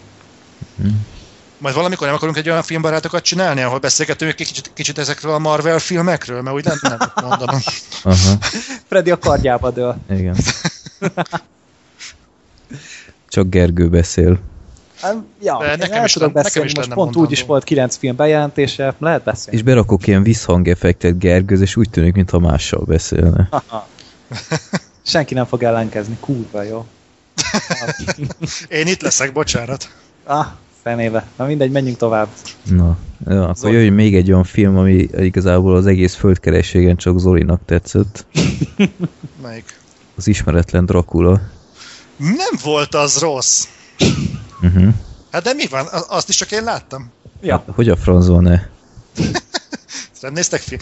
Jó, mindegy, nem fogok közben sokat beszélni róla, mert igazából ez tipikusan az a téma, mint amit a második világháborúról mondtunk. Embert álmából felverik, felmondja igazából a különböző frontvonalakat, hol mi történt, a Dracula történetét is. Mindenki ez ismeretlen? Annyira nem ismeretlen, de inkább mondjuk, hogy kevéssé ismert Dracula. Ez nem ismeretlen, de tudjuk ezt ugye, hogy Erdély, már itt is kaptam az íveket, hogy nem Erdély, hanem havas Kárpátok, vagy nem tudom én mi a tököm, havasföld, vagy mit tudom én. Persze, meg deres. Mit tudom én, és tehát senkinek semmi nem jó, imádom ezt az országot. Na mindegy, és ugye tudjuk, hogy volt Vlad, ugye a karóba húzó, a gonosz, a rossz, meg mit tudom én, és igazából a vámpír történetek, amik eddig voltak, nekem azért tetszett az Ismeretlen Dracula mégis, mert tényleg egy kicsit próbáltak árnyalni ezen a képen. Most azt tudni kell azért, hogy a Universal nagyon erősen nyomul ebbe a szörnyes irányba. Tehát ők meg akarják csinálni a saját Avengers filmjüket, ezt nem tudom mennyire tudjátok. Tudjuk, de nem nagyon lesz belőle szerintem semmi. Hát nem nagyon, ugye, csak ők ugye nekik nincsenek se Marvel, se DC jogaik, ugye kitalálták, hogy előveszik a horror szereplőket, és összeeresztik majd a jövőben a Draculát, a Frankensteint, a Múmiát, meg az összes ilyen marhasságot, és akarnak ebből egy ilyen all-star gálát csinálni. Ami egyébként ez... nem rossz ötlet? Nem rossz. Jó étvágyat, Gergő. Köszi. Böfögj is, létszi majd. Nem fogok. És a lényeg az, hogy a film az igazából azt az periódusát mutatja be Draculának, amit az eddigi vámpírfilmekből nem láttunk. Tehát eddig mindig azt láttuk, hogy ez az erdélyi fejedelem... A család. A család, igen. Tényleg itt is a család van. Hogy valami történt ott annó, nagyon-nagyon-nagyon régen, és napjainkban ő már vérszívóként tér magához. A film gyakorlatilag ezt a momentumot, hogy vérszívóvá válik, ezt hagyja a végére.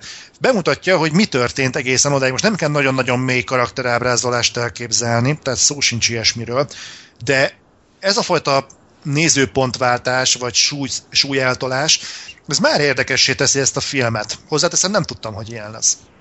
De szentel időt arra, hogy lássuk azt, hogy a családjával mi a helyzet, Erdély és a törökök között mi a helyzet, és persze belekever egy olyat, hogy fönn a hegyekben van egy elátkozott valaki, aki vért szív, meg mit tudom én. Tehát nem mellesleg Tywin Lannister.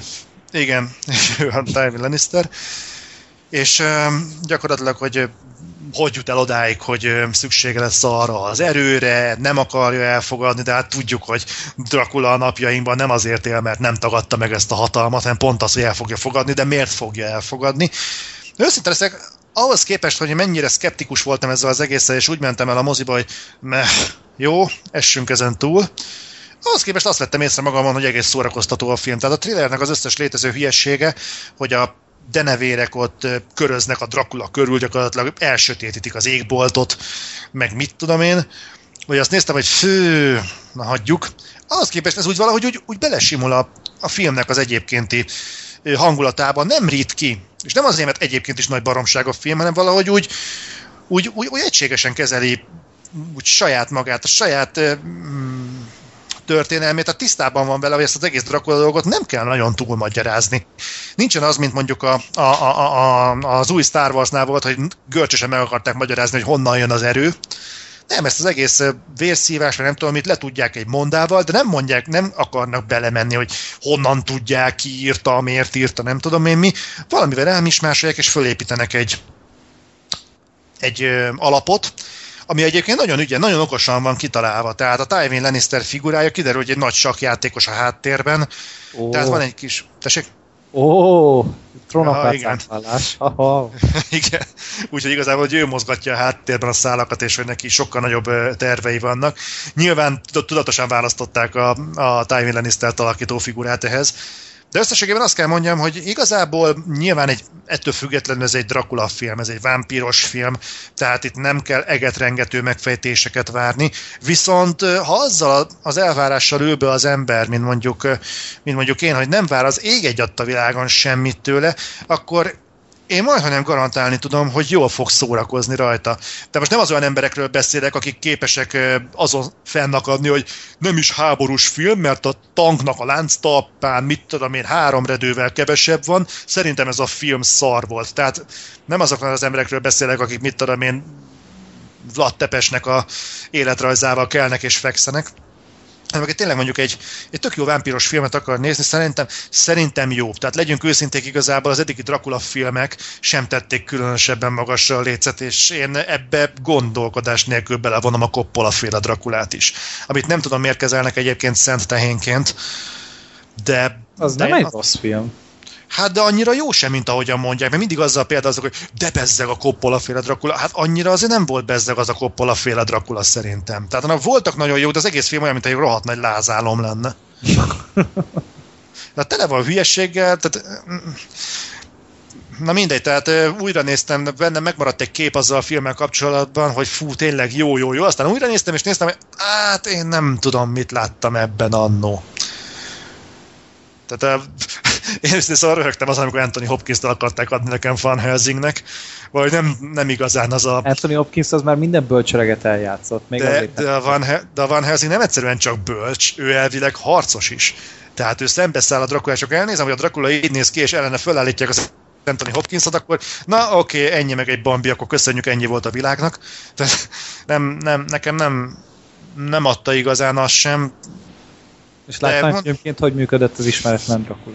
Nem volt rossz. Jó, abban is vannak az érdekes dolgok, tehát ez sem spoiler, az összes Dracula történet ezzel van tele, hogy amikor a Dracula felesége meghal, lezuhan a legmagasabb torony, legmagasabb várfokáról, és utána veti magát a Dracula, akkor földet érnek, 2 perc múlva már a gyerek is ott van mellette. Valahogy lesétált.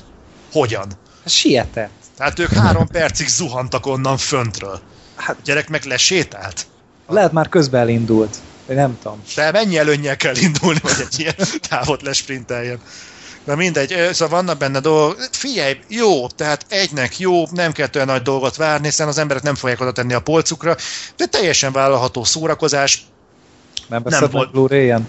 Nem veszem meg Blu-ray-en. Nem is fogom szerintem újra nézni.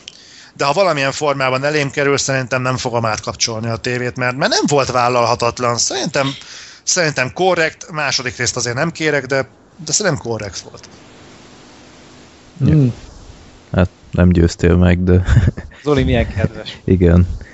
Zoli mindig szembe megy a mainstream véleménnyel, én ezt mindenképp értékelem.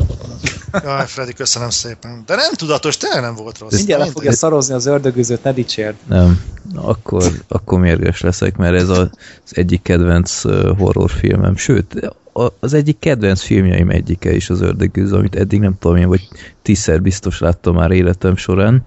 Jézusom. Ez mi volt? Egyszer is sok volt. Hát, hogy azért... Jó amúgy, de egy 10-szer megnézem. Nem sok filmet néztem én meg simán. Én ezt mindenképp, ha nem is évente, de 2 évente meg szoktam nézni. Jó, mondjuk ilyen ütemben lehet én is meg fogom nézni 10-szer, mert én is 3 éve láttam először. Aztán most megint így tegnap, de lehet, hogy ilyen ütemben én is eljutok addig, de nem valószínű amúgy. Na, mivel...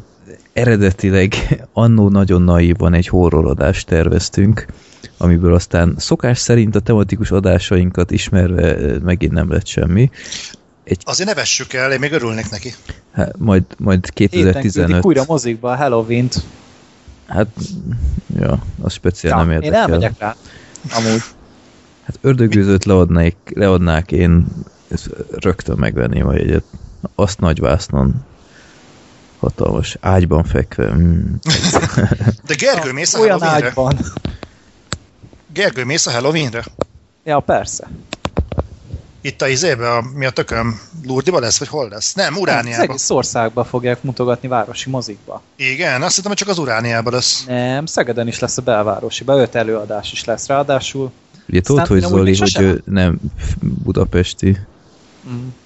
Tudom, csak pont ezért lett volna érdekes, mert egyébként nem érdekelt volna a Halloween, de akkor azt mondtam volna, hogy a rohadt életbe akkor már fussunk már össze egy sörre, vagy akármire. Halloween-t akkor sem néztem meg. És végén találkozunk. Nem, amúgy Szegeden is lesz, aztán én az ilyenekre el akarok menni, mert hogy legalább tendencia lesz belőle, aztán így mozikba küldjük az ilyen klasszikusokat. Most is majd mi ez januárban a Bolygó neve halál is moziba megy. Komolyan? Aha. Ja. Igen, igen. Oh. Mert szép nézettséget hozott a 8. utas, és aztán mondták, hogy akkor ugyanúgy be fogják küldeni a rendezői feliratos verziót városi mozikba. Jó. Bizony. Nagyon tetszik. Mindegy, eltértünk a tájtól, Ördögűző Halloween adás, Freddy kedvence. Így van, úgyhogy ha már nem lett Halloween adás, akkor legalább egy ilyen hihetetlen klasszikust rakjunk be egyszer az adásba, ami egyébként 73-as a film, tehát iszonyat durva belegondolni, hogy több mint 40 éves darab. Ez elképesztő, tehát ez a film a belegondolni, hogy ez a kislány már a nagyanyám lehetne. Így abba volt, így nagyon... Hát 14 éves volt, amikor a film készült, és a film a mai napig szerintem nagyon-nagyon hátborzongató, és iszonyatosan jól működik.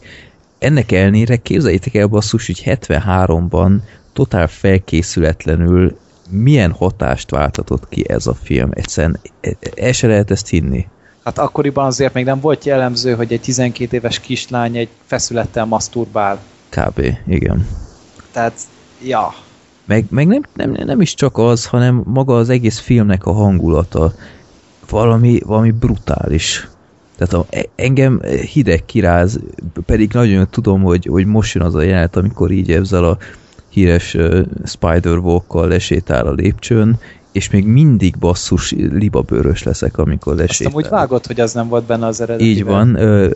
Jó is, hogy mondod, akartam is említeni, hogy van fenn a Tube-on egy olyan verzió, amit akkor, tehát az eredeti, amit leforgattak úgy, de nem nézett ki túl jól, és ez csak a rendezői változatba került be, amikor már volt rá utólag ezt az effektet megoldani. A digitál, nem, hanem ilyen kötelekkel volt megoldva, igen. És amit leadtak, nagyon-nagyon látszódott a felvételen a kötél. Hát, hogy levegőben kalimpált. Tartották a lányt, ja. És most így 2000-ben, mikor kiadták ezt a bővített cuccost, akkor már digitálisan ki tudták azokat törölni. Így van, úgyhogy mindenképpen a rendezőit ajánlom megnézésre, mert... Hát azért ez az egyik legikonikusabb horror jelenet. Igen. Amit szerintem valahol készít. Bár hát azért pont az Ördögűzőben rengeteg más is van, kezdve a hányás, meg a nyakas. A nyakas, meg a lebegő ágy, meg The Power of Christ Compels You. Ez a film. Meg ez a Your Mother Sucks Cocks in Hell. Ja, igen. Ez zseniális. Meg az ördög, akit láthatunk nagyon ritkán egy... Ja, az volt amúgy az eredeti terv, hogy nézzen ki. Igen. Maga ez a... nem tudom most, hogy hívták a démont, pedig direkt meg is néztem, hogy hívják. Nem mondták el a filmbe.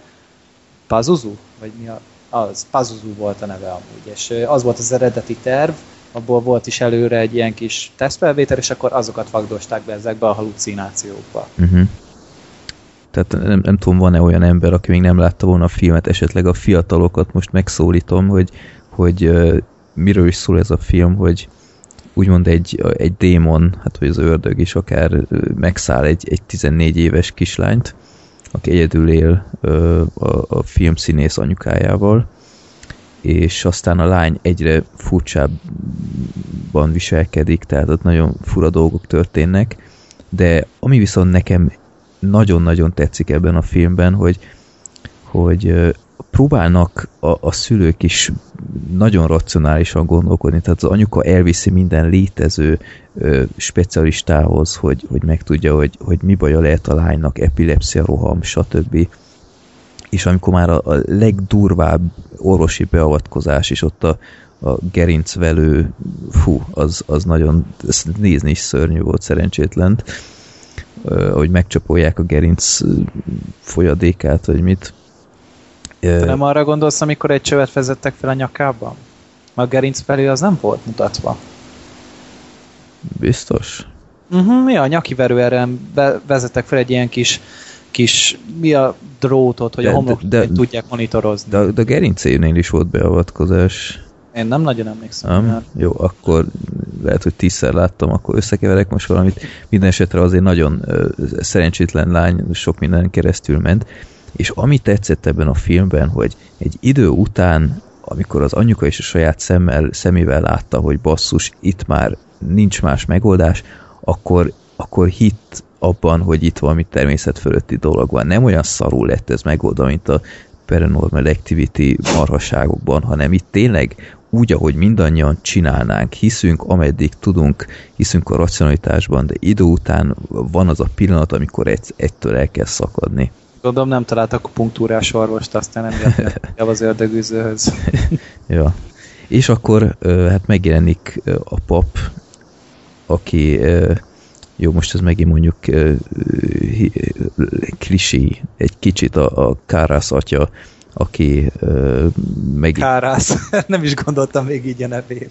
Vagy Kárász, és aki így eltávolodott a hittől egy családi tragédia folytán, és utána ő próbál segíteni az anyának, és utána, amikor már ő is eléri a határát, akkor beszervezi Mary atyát, akit megszól. Ez a csávó amúgy szerintem tiszta Rocky volt.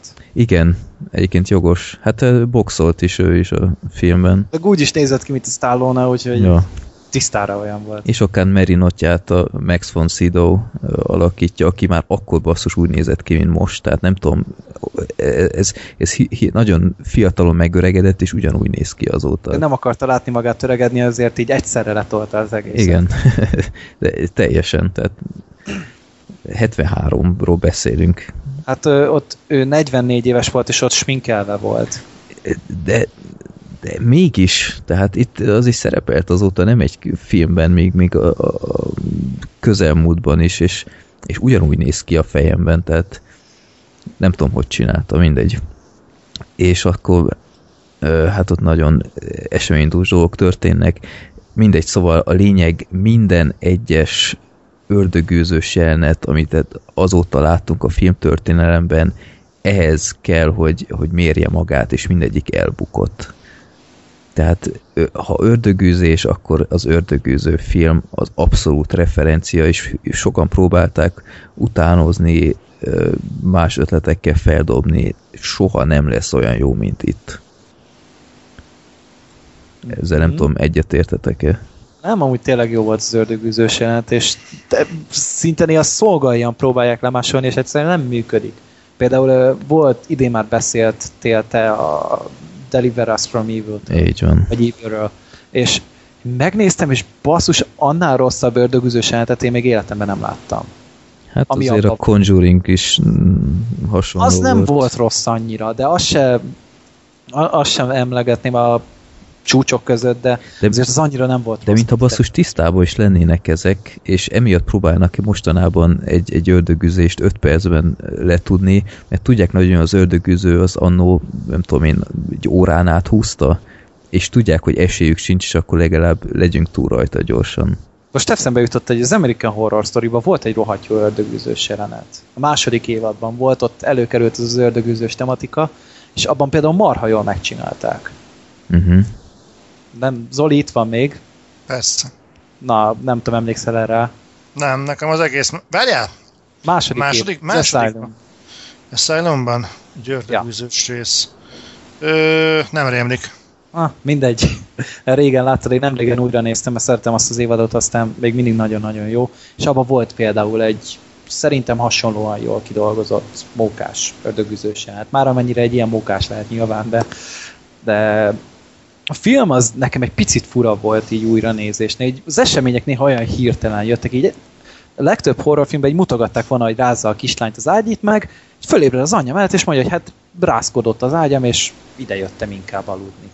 Aztán utána egyből megy a kivizsgálásra, nem látjuk, hogy megőrült volna, vagy valami történt volna vele, egyből ott vannak a kórházban, aztán utána már a Keresztatyának az nagyanyja egyszer csak otthon van, a következőben meg már haldoklik a kórházban, következő snitnél már mondják, hogy részvétem az édesanyja miatt, aztán egyszer csak bedúrranak képbe egy házi buli, és így tudod, így rendezői változatot néztünk, de így olyan hirtelen váltogatták egymást az események, ami nem feltétlen baj, mert így tényleg nem érződött elnyújtottnak, csak nekem olyan rohanósnak tűnt néha. Szerintem így volt tökéletes, hogy nem tolta az arcodba az egyértelmű bizonyítékokat, Például, amit meséltél, hogy rászkodott az ágy, meg ilyenek. Igen, és mondja, és meg csöveket hallunk, és így sose hallottuk mi speciál, hogy valami motozna a mi az padlás van. Hát de szerintem ez az adagolás, ez így működött, ahogy csinálta, úgy, hogy a végén meg könyörtelenül, hát mert mennyi, hát egy óra biztos van a nagy finálé, úgymond. Vagy hát egy 3-4 óra. Beindulnak az ördögös jelenetek. És ott non-stop, tehát ott nincs megállás. Egy picit nevettem is, amikor nyilván én vagyok a hülye gyerek, hogy amikor ugye nem vannak így, csak a házban is fönn meg a kislány. Ugye benn van a szobában és morgolódik, és néha olyan volt, mintha dorombolna egy macska. Olyan hangja volt ez a... Egyébként nagyon érdekes extrákat látni a túlban, hogy például az eredeti hangját lehet hallani a Linda Blairnek. Igen, néha lehet hallani. Tehát, tehát halljuk, ahogy nem módosították a hangját, hogy milyen fura, hogy ez a 14 éves kislány ilyen mocskosú beszél, meg ilyenek. Egyébként nagyon durva belegondolni, hogy azért ilyeneket csináltak egy 14 éves csajjal. Hát és nyilván azért nem mondatták el vele pontosan ezeket a mocskos szövegeket. Tehát amikor már ugye ilyen csúnyán beszélt, azt ugye már egy másik nő szinkronizálta. Hát... Mert azt ugye nem ő beszélt, aztán emiatt nem is adhattak neki Oscart a kislánynak, mert amúgy kiváló volt. Tehát ennyire átszellemű gonosz figurát én 14 éves gyerektől nem nagyon... Fantasztikus. Lett. És apropó Oscar, rengeteg jelölése volt, többek között... Összeszedett, azt hiszem. 10 jelölése volt, 2 nyert, és ne felejtsük el azért, hogy egy horrorfilmet legjobb filmre nagyon-nagyon ritkán jelölnek, sőt, én nem is tudok másról őszintén szólva. A Pszichót jelölték, nem? Vagy a Pszichó, igaz. Ja. De azon kívül tényleg de nem. Gyakorlatilag mindenkit, aki ebben a filmben valamit is letett az asztalra, azt jelölték legjobb forgatókönyv, legjobb film, legjobb... Pszichót nem jelölték a legjobb filmre. Rosemary gyermekét nem jelölték? Az viszont lehet. Na, azt most megnézem. Ezt már annyira nem vágjuk.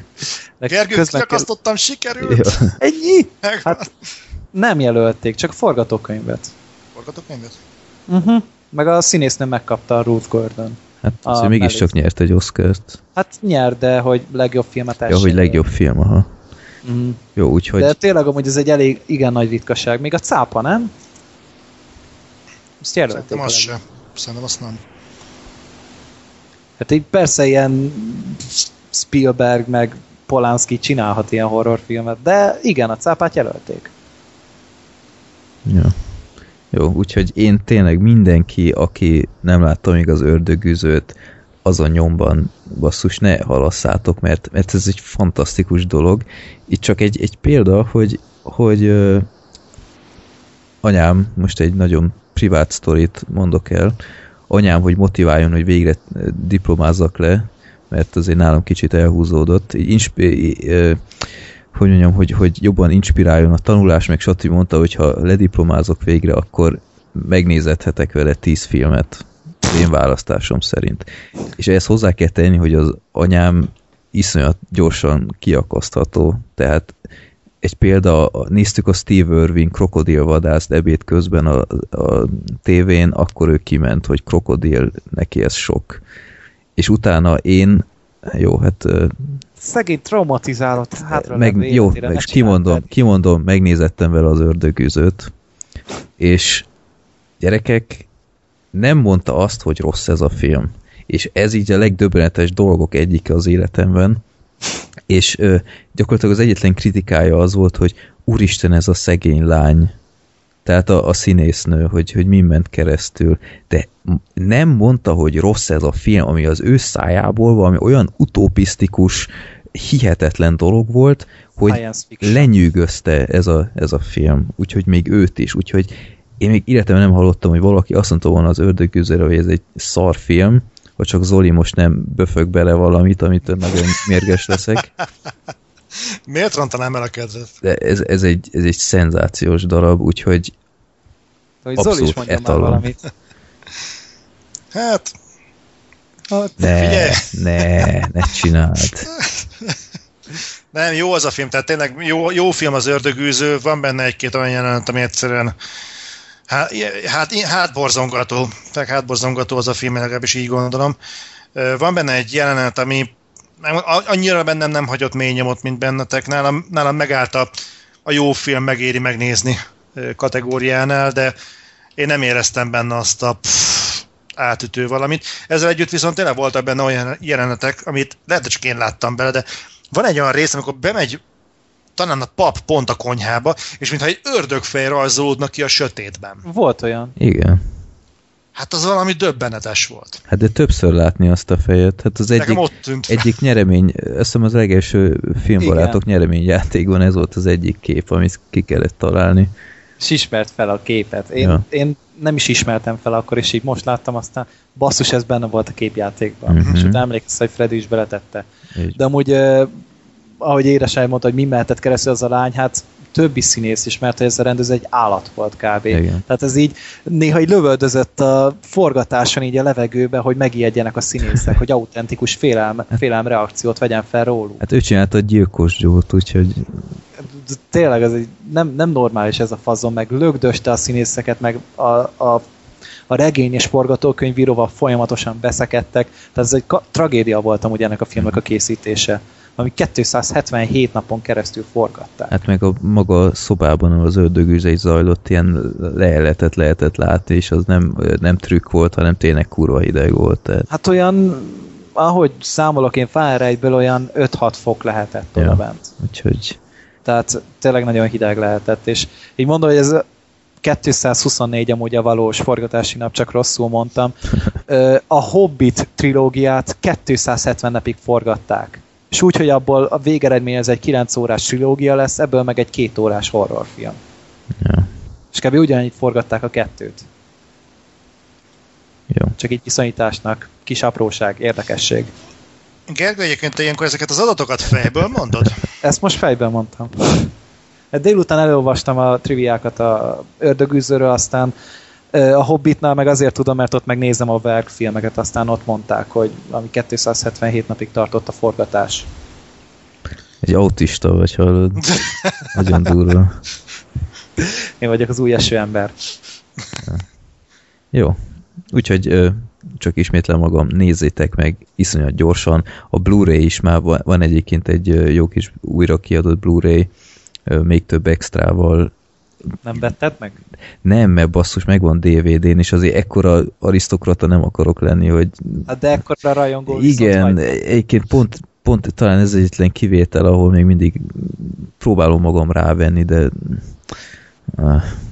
Csak nem olyan jó film, nem veszem én. De jó film. Csak az, hogy már minden rohadt extrát láttam róla már itt-ott, úgyhogy ez már annyira nem nagy vonzerő. 3500 forint amúgy nem pénzért szerintem. Nem, úgyhogy tényleg baráti ár, tökéletes, borzongós horrorfilm. Na, de elégedett vagy, Freddy? De nem szóltam. Csupa, nem szóltam le. Nem. Egy cserébe kb. Amúgy csak mondom. Cserébe kb. 5 mondatot mondtál, úgyhogy ez annyira nem nagy teljesítmény. Miért? Ez sok vagy kevés? Hát, na jó, ezt most így hagyjuk. Népakaratához már elérkeztünk. Zoli itt most elegánsan tartózkodik, mert igen. Miért is, Zoli? Ja, azért, mert nincs véleményem a filmről. Igen, aha. Röviden. Mondd ki, azt hitted, hogy itt nem kell népakaratát nézni. Azt hozzá kell tenni, hogy úgy jött a levéltök, azt hittem, hogy ez egy ilyen adhok filmbarátok lesz, de komolyan, tehát, hogy... Itt 4 nappal kezdtünk el szervezni előtt. Hogy most hogy egy rövid filmbarátokat rögzítenénk valami, és néztem, hogy fú, lesz egy ilyen gyorsított valamilyen anyag, na hát az tök jó, akkor csináljuk, persze, az tök jó lesz, nem is néztem át, hogy mik lesznek benne. Még jó, hogy belinkeltem, érted? Még jó, hogy Zoli beszél a legtöbb filmről amúgy benne. Ja. Jó, mindegy. Akkor egyébként nem hiszem, hogy tetszett volna. Az elátkozott Leeds United alias The Damned United a film címe. Senki nem tudja, miről szól amúgy. Mi az, hogy senki nem tudja? Senki nem tudja, tehát így ezt meghallod, és így szerintem a legtöbb ember így aha, ja, Leeds United, fasza. Mert neked mondom, hogy ez a név valami? Én azt hittem, hogy ez egy repülőjárat. A Leeds United, igen, az egy foci klub. Ja, én is a film után meg tudtam. Hát nem, én a film előtt is. Előtt elképzelésem nem volt, hogy ez mi. Hát, na jó. ezért ismert klub. Már, tényleg? Hát ma már annyira nem, azt hiszem másod-harmadligás, de azért egy patinás klub. Aha. Jó, mindegy. Szóval ez egy életrajzi dráma / sportfilm, elnézést, ami egy valós történet Brian Clough életútját tudhatjuk meg, akit Michael Sheen alakít, nagyon bravúrosan, azt hiszem ebben azért egyetértünk, nem? Ja. Jó. Úgyhogy Michael Sheen-t szeretjük. Ő egy... Csupa jó filmben van. Twilight. Na jó, nem? Azért van ő rendesben is. Néha. Szóval egy 70-es évekbeli, sőt 60-as évek végén kezdődik a film, és a 70-es évek közepéig tart. Egy kisebb foci klubnál edzősködik a segédjével, akivel tök jól harmonizálnak, a Derby County nevű foci klubnál, és egyszer összekerülnek a szupermenő, szuper sikeres Leeds United-del egy kupa során, és a Leeds United oda jön a Derby stadionba, és olyan totál lenézőek, a trénere nem fog kezet a főszereplővel, Brian Clough-val, a főkarakterrel, és iszonyat mocskosul játszik ez a Leeds, tehát nem nagyon tiszteli az ellenfelet, becsúszik, üt, rúg minden, de a siker... Megedzést tesznek egymás anyjának a főztjére. Ilyen is van, így van, és szóval mocskosul játszanak, de sikeresek. És aztán kialakul ebben a főszereplőben egy iszonyatos undor ezzel a klubbal szemben, és főleg annak edzőjével szemben, aki nagyon arrogáns, és ezt még úgymond ezt az undorító játék stílus még ezek szerint még támogatja is, mert különben másképp játszanának, ha nem. És akkor hát az ő életútját láthatjuk meg, hogy hogyan küzdi fel magát a csapatával a Premier Ligába, úgymond, és utána kap egy ellenállhatatlan ajánlatot, hogy pont ebbe az utált klubba, a Leeds Unitedba szerződhet. És ő enged a csábításnak, és aztán oda elmegy, és ezt a sztorit láthatjuk, hogy igazából ez egy jó döntés volt-e, vagy nem. És nem tudom, Gergő, mi bajod volt tulajdonképpen ezzel a filmmel? Konkrétan nem volt semmi értelme. Mi nem volt értelme? Nem ment sehova se a történet. De... Nem tudom, hogy mit kellett volna nekem ebből a történetből megtanulnom. De az meg a másik, én nem, hogy... nem értem, mire gondolsz? Tehát mi az, hogy nem volt történet? Hát, hogy egyszer csak így elindultak, így ott edző volt, aztán máshol volt edző, és így ennek mi volt a lényege? Hát az, hogy túlvállalta magát, hogyan épít fel egy iszonyat... Átment egy másik csapathoz, és ott meg szart se ért kávé. De hogy nem láttuk, hogy mitől most nem edzett velük, vagy nem ment le, vagy nem kommunikált a csapattal, mert egyszerűen nem láttuk velük semmit se csinálni. Hát a csapat nem akart játszani neki. Tehát gyakorlatilag... De akkor meg mi a fasznak panaszkodtak utána, oda mentek hozzá, hogy akkor mi legyen a taktika? Ez a film végén már volt egy ilyen jelenet is, és azért nem értettem, hogy pontosan mit akar nekem ez elmesélni.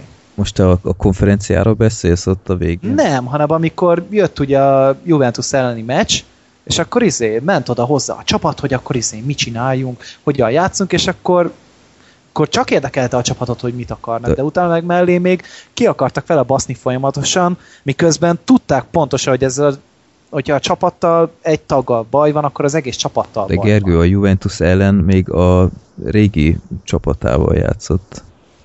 Nem az újjal? Nem. Ott azért észrevetted, hogy ott a több idősíkon ment a sztori. Azt észrevettem, de nem, hát ott volt az a gyökér is, akit kiállítottak egy hónapra. Nem, az a Leedsnél volt. Arra gondolok. Igen, de a Juventus ellen a Derby County-val játszott, és a Leeds ellen játszott, és ott sértette le a Leeds-i csapat a csomó játékosát, és amiatt vesztettek Juventus ellen. De nem, akkor volt egy másik meccs. A végén már. A harmadik, amit utoljára elvesztettek. Az a Leeds-el volt, de az nem a Juventus ellen. Mindegy. Mindegy, arra gondoltam, hogy mennek oda hozzá, és egyszerűen mégiscsak együtt akartak fel dolgozni, de közben ott tettek neki keresztbe akartak. Mert edzőbuktatásra mentek ki, nem ehhez voltak szokva, hogy ők a... Tehát, hogy parancsolnak nekik. Tehát az régi edző az hagyta, hogy csinálják, és sikeresek voltak. Tehát nem voltak fegyelmezhetőek. De nem, ez konkrétan egy szarcsapat volt, nem is értettem, hogy működhetett akkor ezelőtt. Hát nem volt szarcsapat, csak nem akartak játszani ennek az edzőnek. Na mindegy, most már gyakorlatilag elmeséljük az egész filmet. Mindegy, utána pedig az, hogy egy normális karakter nem volt a filmben, nem tudtunk kiért izgulni. Én legalábbis nem. Konkrétan Michael Sheen nagyon jól játszott, de az egy elviselhetetlen féreg volt, vagy nem is tudom, hogy mit mondják rá. Egyébként ez nyilván benne volt a pakliban, hogy... Ez egy borzasztóan bunkó, arrogáns volt, öntelt, flegma is egy bizonyos szintig. De semmi jó oldalát nem láttuk. De hitt abban, amit csinált, hitt a játék felfogásában. Hát ne haragudj, de ez nekem nem nagyon szimpatikus. Hitler is itt a dogmáiban. Figyelj, nem kell, hogy szimpatikus legyen. De érdekesnek se találtam akkor. Szerintem meg érdekes volt az életútja, és annak tükrében, hogy ez egy valós személy, tökre kedvet kaptam, hogy itt is, mint a legtöbb életrajzi filmnél azért utána nézek, hogy zajlott ez igazából. Szerintem egyébként egy teljesen jó és élvezhető film volt, amit viszont nagyon sajnáltam, hogy azért nagyon látszott rajta, hogy nem volt végtelen büdzséjük, tehát ott nagyon trükköztek. Hát elég csóró film volt, maradjunk. Igen, annyi. Tehát nem ártott volna esetleg egy nagyobb büdzsénél többet mutatni effektíve a fociból, és ami nagyon fura volt, hogy hiába próbálták ezt a régi focit úgymond előtérbe hozni, hogy nem olyan volt, mint ma, hogy ilyen sminkelt, fülbevalós szupersztárok, hanem úgymond ilyen igazi focisok voltak, akik, ahol még nem feltétlenül minden a pénzről szólt. De hát meg ezek angolok, ezeknél szép embert nem is találsz. Oké. Jó. De itt már kicsit átestek a ló túlsó oldalát, tehát itt olyan szereplők voltak, akikről életemben nem tudtam volna elhinni, hogy ez egy profi futballista, tehát olyan pocakos fickók voltak helyenként, hogy nem tudtam elképzelni, hogy kicsit jobb fizikuma rendező statisztákat nem találtak volna el, meg olyan esetlen volt helyenként, hogy tökre nem tudtam elhinni, hogy ez egy professzionális fociklub, hogy ott vannak az öltözőben, és például csak 11-en vannak. Tehát így csodálkoztam, hogy hol vannak ott cserejátékosok, meg ilyenek. Hát ez csóróklub volt, nem? Igen, de olyan nincs, Gergő, hogy 11-en mennek ki, mert tehát nem. Szóval csóróklub ide vagy oda. Azért az én részemről, hogy nem szeretem ezt a filmet, az is hozzátartozik, hogy én úgy vagyok vele kb. Mint Freddy a szuperhős filmeket, tehát leszarom. Csak én csendbe vagyok. Tehát így, mármint a foci. Tudod, jöttek ezek a hírek, ugye a Marvel bejelentéseket, nem akarok belemenni, és minden második komment az volt, hogy mikor lesz már elég, én már annyira unom, annyira rosszak ezek. Ez nem, mint hogyha én fölmennék egy hírportára, és mindegyik focis hírhez beírnám, hogy mennyire unalmas ez a foci, és mindenhonnan a foci folyik a csapból, meg miért kell VB-t tartani, meg miért szeretik ennyire az emberek, és nem értem. Én csak egyszerűen nem foglalkozok vele, és tök jól el vagyunk egymás mellett. Jó, azért mindenképp elfogadom egyébként, hogy a te hozzáállásodat megértem, tehát mindenképpen... Tényleg, én egy foci meccset láttam, azt is idén a VB-ből a döntőt, mert kitaláltuk, hogy elmegyünk megnézni, én gondoltam, lesz sör, meg lesz szotyi, az nekem jó lesz, és így, azzal foglalkoztam kb. A meccs alatt is, és... Jó, tehát ha nem, tök jól el vagyok foci. Nem vagytok foci szeretők, vagy akár csak sport szeretők, akkor szerintem nem lesz egy túl izgalmas film nektek, mert ez nem is mondanám egyébként, hogy kifejezetten 100%-ig sportfilmet, abból szerintem marha kevés van, mert a sportfilmek nagy része sem feltétlenül sportfilm, hanem inkább valami... Sztárfilm. Hát, vagy valamiféle karakterdráma, de itt most talán ezt a filmet kicsit a pénzcsinálóhoz hasonlítanám. Nem tudom, az annyira nem volt rossz. Az ennél sokkal jobb film. Igen, tehát az mindenképp jobb film, nagyobb büdzsé, jobb szereplők is. Egy Oscar-díjra jelölt Jonah Hill-lel. Ez muszáj volt. Mai napig nem bírom feldolgozni, hogy ez a fickó 2 jelölést kapott. Úgyhogy kicsit ahhoz a filmhez hasonlít, csak kisebb büdzsével, És egyébként jót tett volna ennek a filmnek szerintem egy plusz, nem tudom én, 20-30 perc, mert na nagyon... Na, az kellett volna. Edek, komolyan. Az én néztem volna még, én túl kapkodósnak véltem egy... Én többet néztem az órát, mint a filmet. De konkrétan én 5 percenként felmentem Twitterre, hogy hát ha van valami érdekes. Hihetetlen. A Twitter az jó, arról megnéznék egy filmet. Twitter the movie. Múltkor az volt a baj, de a social network-e, hogy miért kell a Facebookról csinálni filmet. Nekem? Hát neked volt. Nekem. Ja, te mondtad, hogy miért kell egy 6 éves dolognak, ami még mindig felfelé tart, miért kell szoblót állítani neki. Ezt nem mondtad el a social network-t. Így, hogy elmondod, ezért mondjuk lehet, hogy tényleg tőlem hangzott el. Mondjuk, ja. Mondjuk... Most már nem is hangzik olyan rossznak, mi?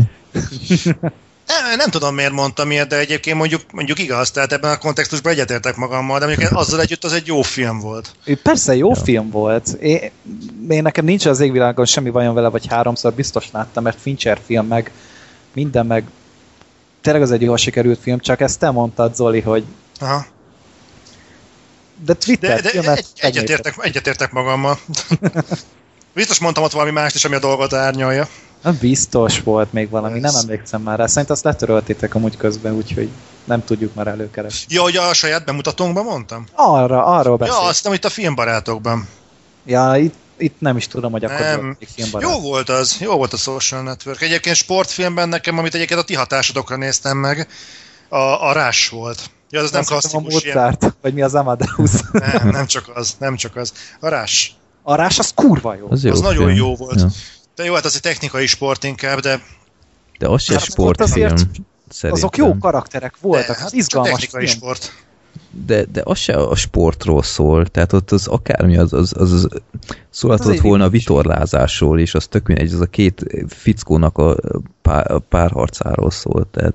Jó, de nem működött volna Forma 1 nélkül, mert olyan parádés versenyjelenetek voltak benne. Hát igen, de hogyha azt mondjuk, hogy ez nem a sportról szól, akkor mi az, ami sportfilm? Én komolyan, én azt mondom, hogy a Pénzcsináló az egyetlen igazi 100% sportfilm, ami így eszembe jutna. Mert ott tényleg így maximálisan a sport, a statisztika, a játék állt a középpontban, az nem feltétlenül karakterekről szólt, hanem ötletekről, megvalósításról, sikerről, kudarcról, nem tudom, a Rush az szerintem ugyanúgy sportdráma, de nem kifejezetten sportfilm. Én azt nem értem, hogy miért csinálnak ilyen filmeket. Tehát most komolyan csináltam már annyiféle hülyeségről filmet, ami tényleg is speciális rajongókat érdekel. Mikor fog Hollywood eljutni odáig, hogy legyártsanak végre egy nyomorult Warhammer 40,000 témájú élőszereplős filmet? Nincs arra pénz. Hát azt viszont full R-rated-nek kell megcsinálni.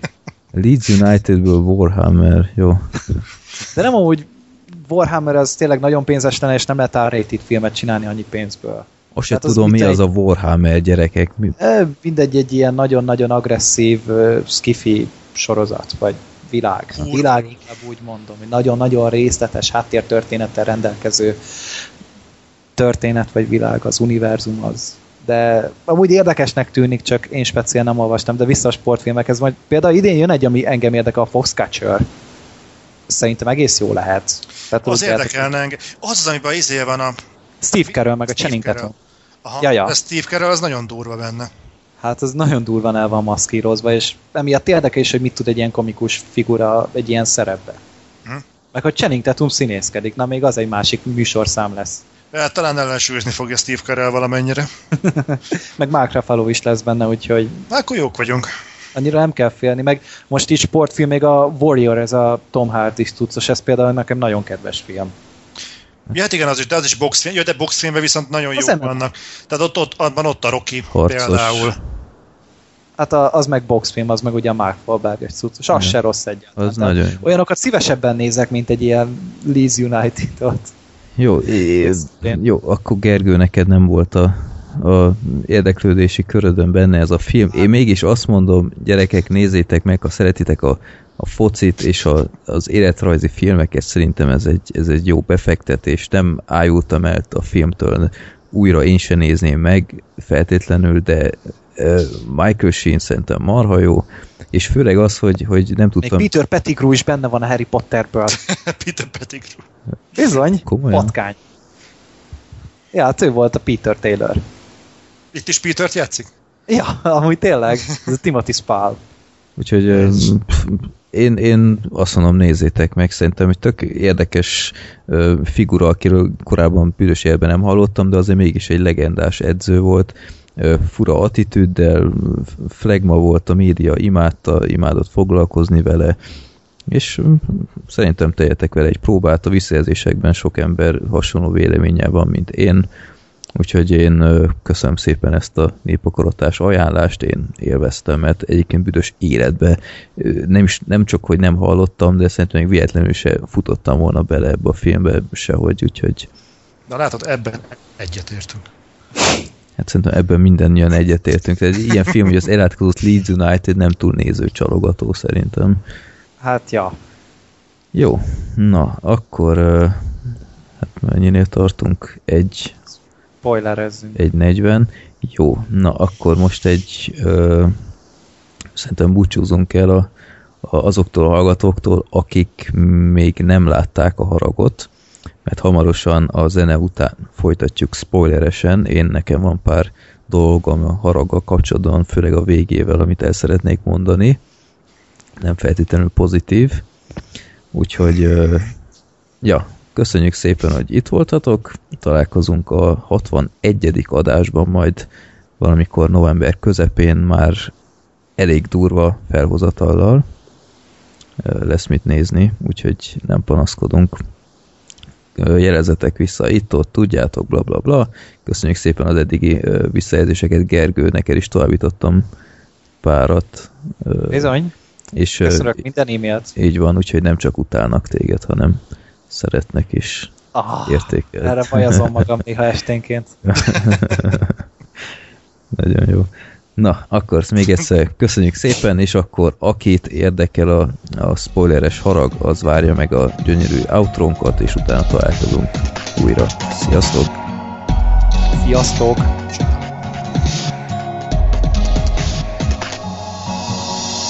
Freddy Rockban, hey! Ugyanem úgy, mint Michael Bay, nem transformokkal operálnak a drive-ot, csak ki jól áll. Szevasz Bruce Willis, az új Die Hard minden visz, főleg szólítva az őrületbe, még egy ilyen szarát juttat át őrböldbe. Széles vásznomba csak a fotelből nézed, jóra számíts, vagy messzire kerüljed, győződj meg róla, segítenek a hangok, hallgasd őket, ők a filmbarátok.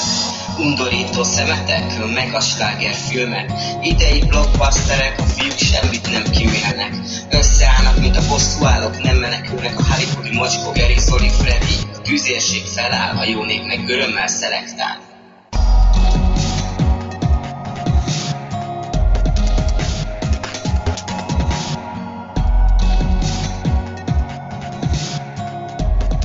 Na, akkor itt vagyunk spoileresen. Megint csak elmondom, ha nem láttátok a Haragot, kapcsoljátok ki most. Különben vessetek magatokra. Na, szóval, gyerekek, a vége... azzal a kereszteződéssel. Gergő, mit csinálsz? Nem én voltam. Jézusom, Zoli. Itt mit? Az adásban. Micsoda?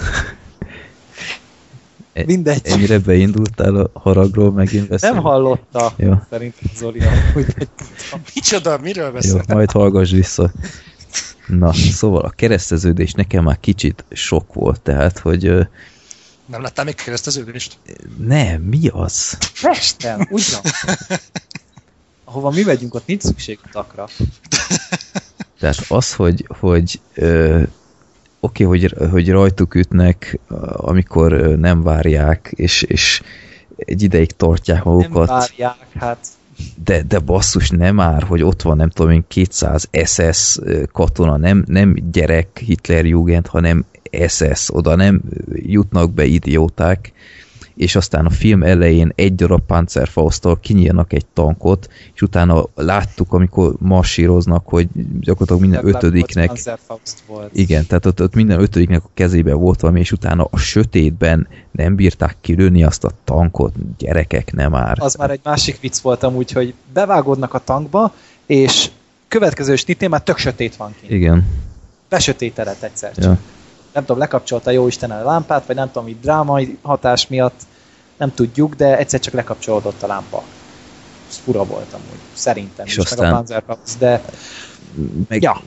Ha már ezt csinálják, akkor halljam meg mindegyik tragikusan, hősiesen, de ne, szóval az, hogy ennyi ideig visszaverik őket, ami gyakorlatilag egy tanknál szerintem lehetetlen, mert nem tudsz minden irányból gépágyúzni, úgyhogy nem forogsz össze-vissza.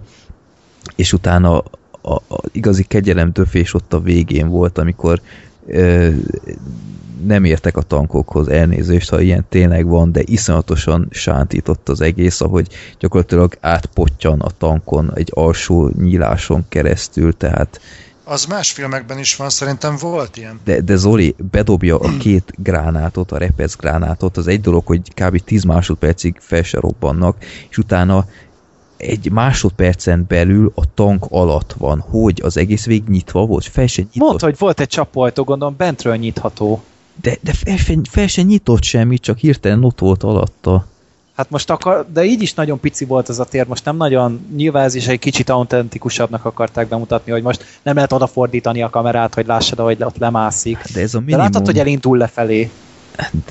Nem, tehát ez így ebben lehet, hogy vágtak, vagy valami, de ez annyira béna volt, meg eleve érted, ha ilyen könnyen a tank alá jutsz, akkor például amikor az aknára futottak, az egész alsó ilyen csapóajtó fel kellett volna, hogy röpüljön, vagy valami.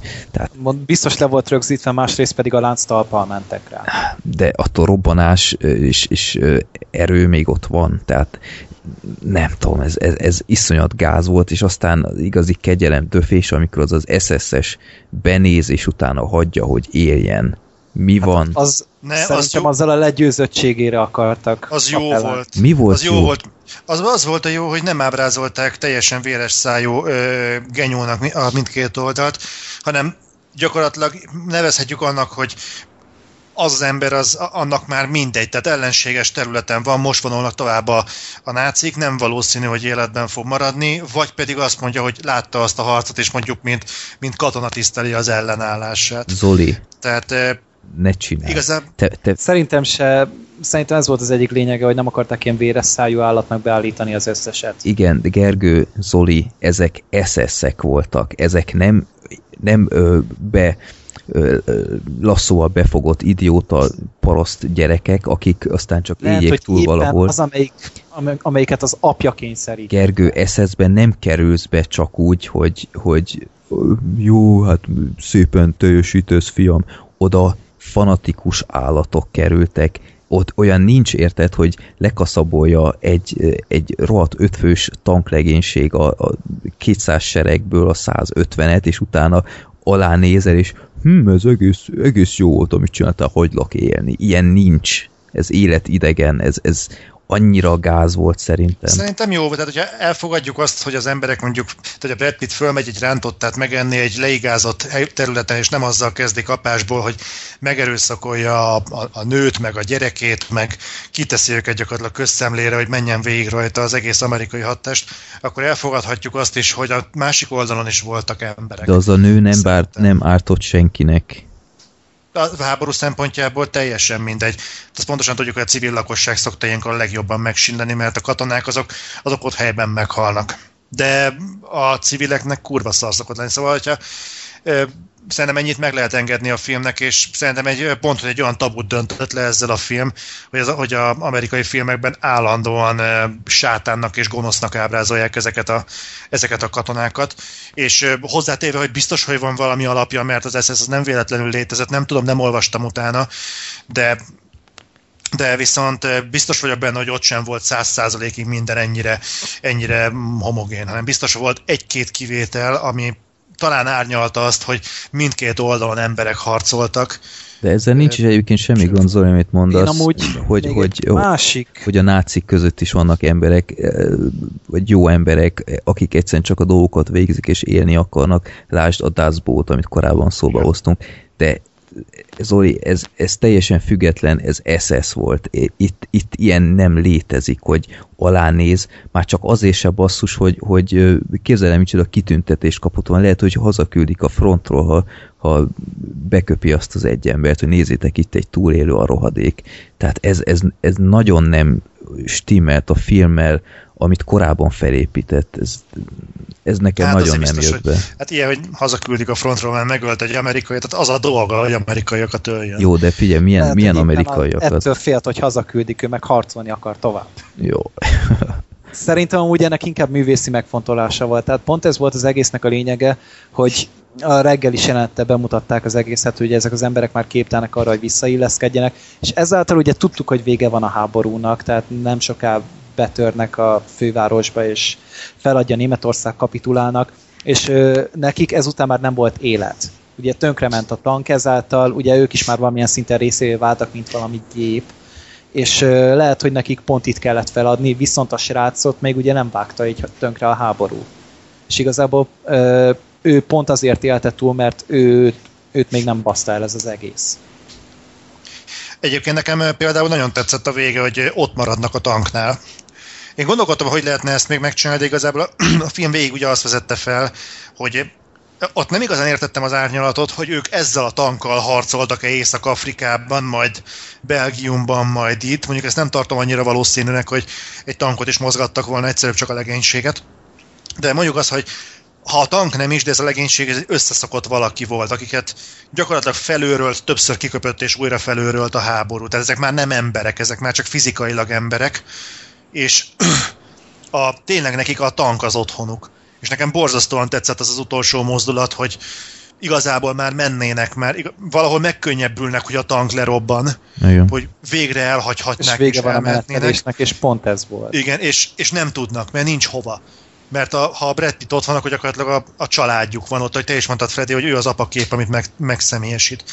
És igazából ez az ábrázolás módja annak a jelenetnek talán drámaibb, mintha ott hagynák a tankot. És szerintem ebbe az üzenet többletbe szerintem beleférnek olyan dolgok, hogy például a tank belsébe ledobott gránát, miért nem pörköli meg a Brad Pittnek még a haját. Igen, tehát azért ügyeltek rá, hogy maradjon szép fiú a halála után is. Hát azért Brad Pitt még halottan is Brad Pitt. Igen. Na, igen. Nem vágjuk tönkre. A másik meg, szerintem ennek a végének a másik része az volt, hogy azért maradtak ott, mert hogy nem menekültek el, hogy itt ez a hőséválás, ez itt nem volt szempont, tehát ezek az emberek nem hősök voltak. Egyáltalán pont a hőspátoszt rombolták le ezzel a legvégén szerintem. Mert pont az értelmetlenséggel, és semmi jót nem értek el azzal, hogy meghaltak. Tehát még nem is a nagyobb jó érdekében haltak meg, hanem hogy egyszerűen legyen vége az egésznek. És ezáltal ugye nincsenek hősök, hanem ez egy utólag kitalált pátosz, amit így mi költünk hozzá, és akkor ennek körülhet az internet generáció, meg a moziba menő amerikaiak. És mennyire igaz az, amit mondasz, mert a filmnek az utolsó jelenete az megvan?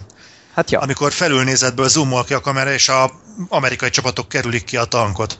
Igen. És hány ilyen megkerült kilövő tankot láttunk a film során. Valószínűleg mindegyiknek van egy ugyanilyen történet, egy ugyanilyen legénysége, akik hasonló kínokat éltek át, és az utánuk jövő hullám egyszerűen elmegy mellettük. És hihetetlenül jó volt. Nagyon erős vizuálisan az a film. Igen. Az ilyen apróságokkal. Igen, teljesen egyet értek veletek, én is szerettem a filmet, de a vége az már egyszerűen túl sokat akart, nem tetszett az, hogy nagyon hollywoodi volt. Élveztem, meg izgi volt, meg ilyen, tehát ez bármely más horror, háborús filmben ugyanolyan kimagasló lett volna, de itt egyszerűen nem illett szerintem ahhoz, amit korábban felépített. Nem volt... Nem, egyszerűen túl Hollywood volt, ezért tudom legjobban elmondani. Az volt a leghollywoodabb, amikor valaki meghaltott, tudod, valamilyen lövésbe, és így hirtelen elhallgatott minden. És nem támadtak tovább a nácikat. Ja, igen. Úristen, mi lett vele, és igen. Ez tényleg probléma volt, de... Ez hol volt? Mikor? A filmben a is. Tényleg a Michael Peñát például a fejbe csűrték, és leült, és így és mindenki oda nézett, és nem vitték tovább a tankot. Igen. És kint is minden elhallgatott, és... Ilyenek voltak benne, de annyira erős volt szerintem az egésznek a megvalósítás, és amit sugallni akartak, hogy én leszarom őszintén. Jó. Engem sem tart vissza, hogy megvegyem majd Blu-rayen, úgyhogy ez nagyon luxus hisztizés, amit most lenyomtam, mert így is az év legjobbjai között van nekem, csak egyszerűen sajnálom, hogy elragadtatta magát egy ilyenre. Kicsit kevesebb több lett volna. Egyébként még egy lehetőséget elképzelhetőnek tartok erre a SS katonás jelenségre, ugyanis a film sehol a története során nem ábrázolja igazából a német oldalt. Lehetősége sincsen rá, mert eleve az amerikai oldalról mutatja be a háborút. Tehát neki igazából nagyon csak közvetett eszközei vannak arra, hogy érzékeltesse, hogy a túloldalon is emberek harcolnak. Na most nem vagyok tisztában azzal, hogy az Ardenne kivonalon, vagy mondjuk a Németország belsejében, vagy akármilyen fronton, tehát hogy ott az SS milyen arányban vett részt, de tételezzük fel, hogy nagy mértékben, akkor igazából más nem tudtak ábrázolni, mint az SS katonákat. És őket is kivezényelték oda, tehát azért ők nem jó kedvükben mentek ki, hanem azért, mert őket oda küldték. Na most onnantól kezdve, hogy küldik őket, lehet, hogy van köztük olyan ember, aki lehet, hogy belépett az SS-be akár, mit tudom én, nemzeti okokból, meg érzelemből, meg akármiből, de neki kurvára nincsen kedve kint lenni a harcmezőn. De lehet, mit tudom én, ő akármit akar csinálni, de ő azért van, mert mit tudom én, a hazafias érzelemből, vagy akármi vezérli, nem tudom, nem mentegetni akarom őket. Ezek agymosodtak voltak. De ezt a részét, ez teljesen mindegy, még akár egyet is értek vele, de viszont tetszett, hogy a film megelőlegezi azt, hogy lehet, hogy ott is volt olyan ember, akinek nem lenne szíve meghúzni arra. Az akinek nem egy véres balta volt a jele az oviban. Igen. Nem tudom, és ahogy a srác sem tudja lelőni a németet, úgy ő sem tudná feldobni ezt az embert a többieknek, pedig az a dolga, ugye, hogy egymást töljék. Nekem ez tetszett, és igazából más eszköz a filmnek nem is volt, hogy ezt ábrázolja a másik oldalon. Mm. Jó. Szóval szerintem amúgy hozzáállás kérdése a film, tehát ez tényleg nagyon sok függ attól, hogy te miként ülsz neki, milyen véleménye vagy erről az egész háborúról, mennyire hitelelsz az egész fetisizálást, hogy mennyire jó ez a vérontás, és hogy mennyire jó hősnek lenni, és mennyire megéri. Tehát szerintem azért ez bemutatta az árnyoldalát, és nem olyan buta agymosó szinten. Hát nem volt semmi romantika, háborús romantika. Tényleg nem, semmi hát olyan nem volt, hogy ez mennyire jó dolog. Jó, minden esetre, aki szereti ezt a koncepciót, ami a film vége volt, hogy iszonyat kevés ember, iszonyat sok ellen, nagy túlerőben, akkor esetleg a 64-es Zulu filmet tudom neki ajánlani, ahol nem tudom, olyan 2 tucat brit katona, vagy 1000 Zulu harcos ellen tartotta a frontot. Az olyan, mint a Besten Brigantikban volt a Nemzetbüszkesége című film. Tudod, amikor beszorult a Pali egy toronyba, és akkor filmet forgattak róla, hogy fenntartott. Ja, igen, aha. Zseniális volt amúgy az a jelenet, és tényleg ez az egész ostoba propaganda részét annyira kinevette. Tehát tényleg azért Tarantino szakértelmét sose kérdőjelezni. Na most itt nézem az adatokat, hogy nem mondjak hülyeséget, 140 brit katona 4000 Zulu harcos ellen. És ez egy igaz sztori egyébként. De milyen kis benszülötteket lőttek? Igen, hát Zulu harcosokat, jó. Mondjuk az a film is megérne egy misét, egyébként nekem tetszik az a film, de nagyon látszott, hogy ott tényleg a legaljasabb statisztákat is felvették, hogy ott a Zulu harcosokat gyakorlatilag a barikádnál így egy helyben ugráltak, hogy várják, hogy lőjék le végre a színészek. Tehát, hát tisztára, mint egy videójáték. Igen, tehát visszanéztem lassítva jelenteket, annyira vicces volt, ahogy itt szerintem ilyen, nem is mondták el nekik az instrukciókat rendesen, csak hogy ott ugráljanak, és lehet fagyértát sorban. Lehet simán. De egyébként tényleg egy jó film. Michael Caine van benne, viszonylag fiatalon, úgyhogy jó, mindegy, Zulu, akit érdekel, nézze meg, azt hiszem remake is készült belőle, nem tudom. Ja, 2013-ban. Ja. Nem akarom ellopni a show, csak jelezném a hallgatók felé, hogy bármelyik filmet láttátok ezek közül, légy szíves kommentekben jelezzetek vissza, hogy nektek hogy tetszett. Jó. Így van.